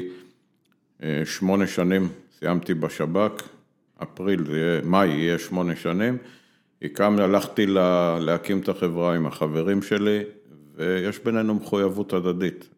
זה לא צחוק, אתה מקים עסק מכלום, היום זו חברה של 100 אנשים, יש לנו מחויבויות ואני, מה שנקרא, תפוס. רוצה להרגיש שאני משלים את המשימה בצורה תקינה ומכובדת. שניים, אני מתלבט מאוד לגבי פוליטיקה, מצד אחד יש לי תמיד את התחושה שאני מאוד רוצה להשפיע, מצד שני אני מכיר את המערכת הפוליטית די טוב, עבדתי לידה, לצידה הרבה מאוד שנים ואין לי אליה כבוד גדול. ואני חושב שצריך לעשות דברים בצורה אחרת, לכן עד היום לא ראיתי מישהו שעושה את זה אחרת. ואני חושב שמה שצריך לעשות זה להקים קבוצה של אנשים מאוד איכותית שתנסה לעשות פוליטיקה אחרת, פוליטיקה שיש לה אידיאולוגיה ויש לה ערכים ויש מאחורי אנשים עם דוגמה אישית, אחד הדברים שאני מאוד לא רואה במערכת הפוליטית שלנו, אצל הרבה מאוד אנשים, בטח לא אצל ההנהגה הבכירה ביותר שלנו, אין דוגמה אישית. ובעיניי זה אחד הדברים הכי עצובים, כי אנשים הולכים בסופו של דבר אחרי מנהיגים שיש להם דוגמה אישית. הדוגמה האישית שאנחנו רואים היא שלילית, מאוד. ואני מקווה שאם אני אחליט לעשות את זה, זה בטח לא בבחירות הקרובות.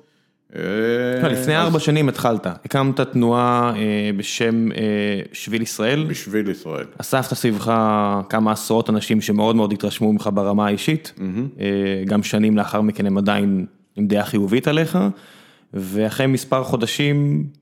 לא, זה היה יותר מכמה חודשים. לא, היה שם איזשהו מומנטום של כמה חודשים שהיה נראה כאילו זה הולך להפוך להיות מפלגה אולי, או לפחות שחלק מהם קיוו שזה יהיה ככה. בכל מקרה דיברנו על משהו שהיה צריך להיות לבחירות הנוכחיות, לא לבחירות שהיו, זה התחיל לפני הבחירות הקודמות.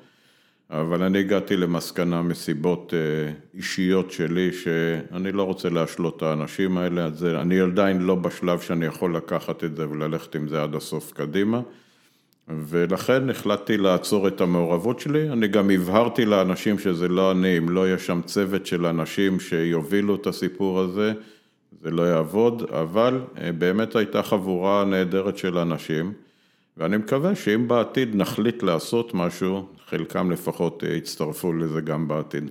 אז אולי עוד שאלה שתיים, כי הרבה אנשים פה שאלו שאלות. נועד להט שאל, האם לדעתך זה בסדר שראשי מערכת יפעלו לסיכול החלטת ממשלה כמו שאתה, דגן ואחרים פעלו בהקשר לגרעין האיראני, אז דיברנו על זה, אמרת... לסיכול מה? פעולה, החלטת ממשלה, אז הבאת פה תשובה... לא סיכלנו החלטת ממשלה, אנחנו הבענו את עמדתנו בצורה ברורה ושאינה משתמעת לשני פנים. ראש הממשלה, שר הביטחון יכלו להחליט בניגוד לדעתנו. עובדה שהם לא עשו את זה. איך, אתה יודע, האמת הזו, שהיא לא אמיתית, מפוזרת ככה ברחבי העם, איך זה לא משגע אותך שהשקר הזה פשוט צף לו וכולם חוזרים עליו? זה לא רק לא, זה לא רק שזה, השקר הזה רץ, השקר הזה יותר חמור. אני מצאתי את עצמי בשלב מסוים במסגרת איזו חקירה שהתנהלה במדינת ישראל על ידי להב 433, כן? מוזמן לתת עדות, לא כחשוד, כן? לתת עדות בסוגיה מסוימת. שמאחוריה עמד רמז כביכול של אי מילוי הנחיות של הדרג המדיני. כמובן שזה התמוסס... זה בגידה, מה שאתה מתאר. זה לא בגידה, זה מעין, במונחים צבאיים, סירוב פקודה. אוקיי. זה עד כדי כך הדהים אותי והצחיק אותי, ובסופו של דבר, לא חשוב, אני גם סיפקתי, הסברתי לחוקרים את הדברים, גם הם די, הייתי אומר, נדהמו ממה שהם ראו, אבל אני אומר לך בצורה חד משמעית, הדרג המדיני שהיה באותה פגישה מפורסמת שבה אני ומאיר דגן וגבי הבענו את דעתנו, דרך אגב כל אחד בנפרד, רק הייתה לנו דעה די דומה בסוגיה הזאת, כל אחד עם היבטים, אספקטים משלו. בטוח דיברתם על זה לפני, לא? מה זה? דיברתם, מדברים הרי כל הזמן, זה לא ש... זה לא חקירה. היינו באין ספור דיונים והתייעצויות כולנו באותה תקופה. הבענו את דעתנו בפני ראש הממשלה ושר הביטחון שהיו באותה התייעצות. הצורה שהם ניהלו את הדברים הייתה לא תקינה לחלוטין, עובדה שאחרי זה גם שרים אחרים שהיו לא שותפו באותה התייעצות, כמו בני בגין, כמו בוגי יעלון ואחרים, קצפם יצא לצורה שהדברים נעשו, ואני חושב שאנחנו גילינו אחריות עצומה וגילינו אומץ לב אזרחי, הייתי קורא לזה, ומקצועי, בזה שעמדנו על דעתנו. עדיין דרג מדיני, אם ההחלטה שלו הייתה חוקית, יכול היה לקבל והיינו עושים אותה. או מתפטרים. או מתפטרים, אם היינו מחליטים שזה לא חוקי היינו מתפטרים, ואם זה היה חוקי ורק דעתנו המקצועית לא הייתה מתקבלת, היינו מה שנקרא עושים את מה שצריך לעשות. גל מורד שואל על משתפי פעולה, האם חלק מהם נגעו ללבך מעבר לרמה המקצועית? בהחלט. זה קשה. זה קשה, זו סיטואציה לא פשוטה. אני מודה שאני ראיתי את החבר'ה שלך עובדים, שבאים לפעילות, אתה יודע, בא מישהו מהארגון, ואתה מסתכל על זה מהצד, ואתה אומר, אני אומר, וואו, זה עבודה קשה, נפשית. כן. אתה יודע, לעשות את זה לאנשים...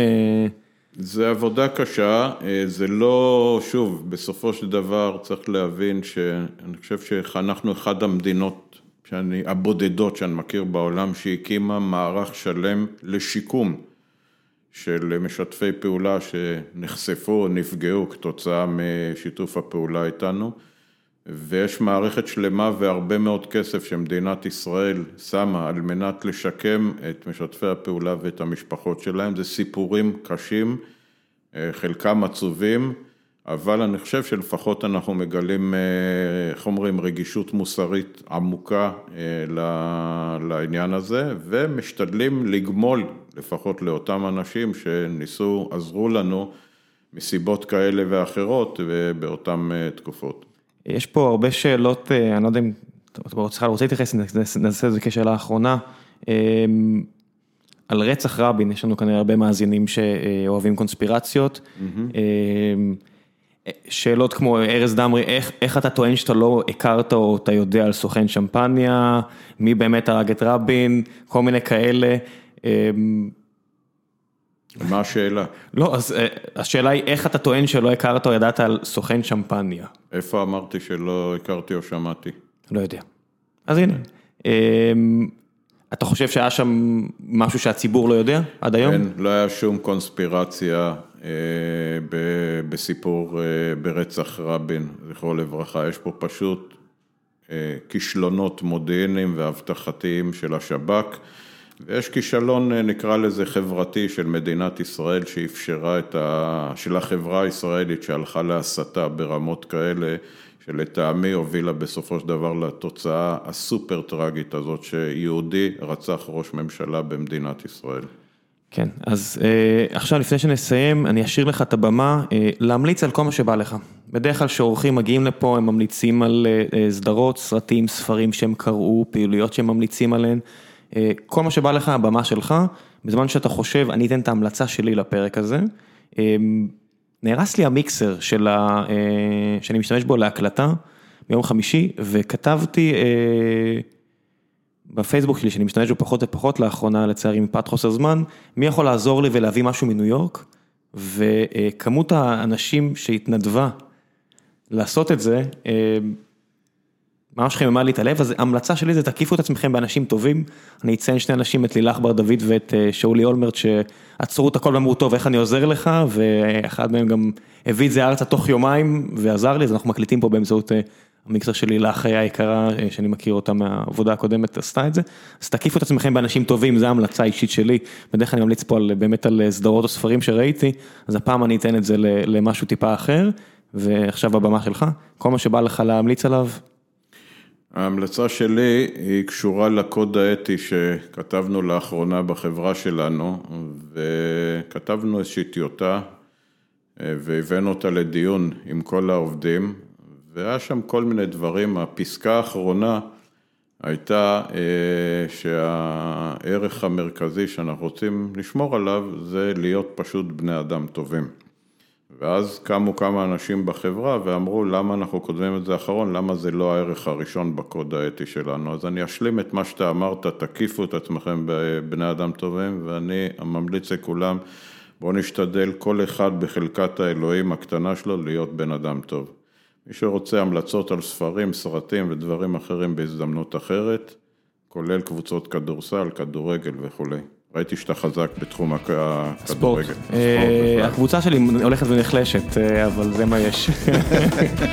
טוב, עד הפעם הבאה. תודה רבה, יובל. תודה רבה לך. ביי.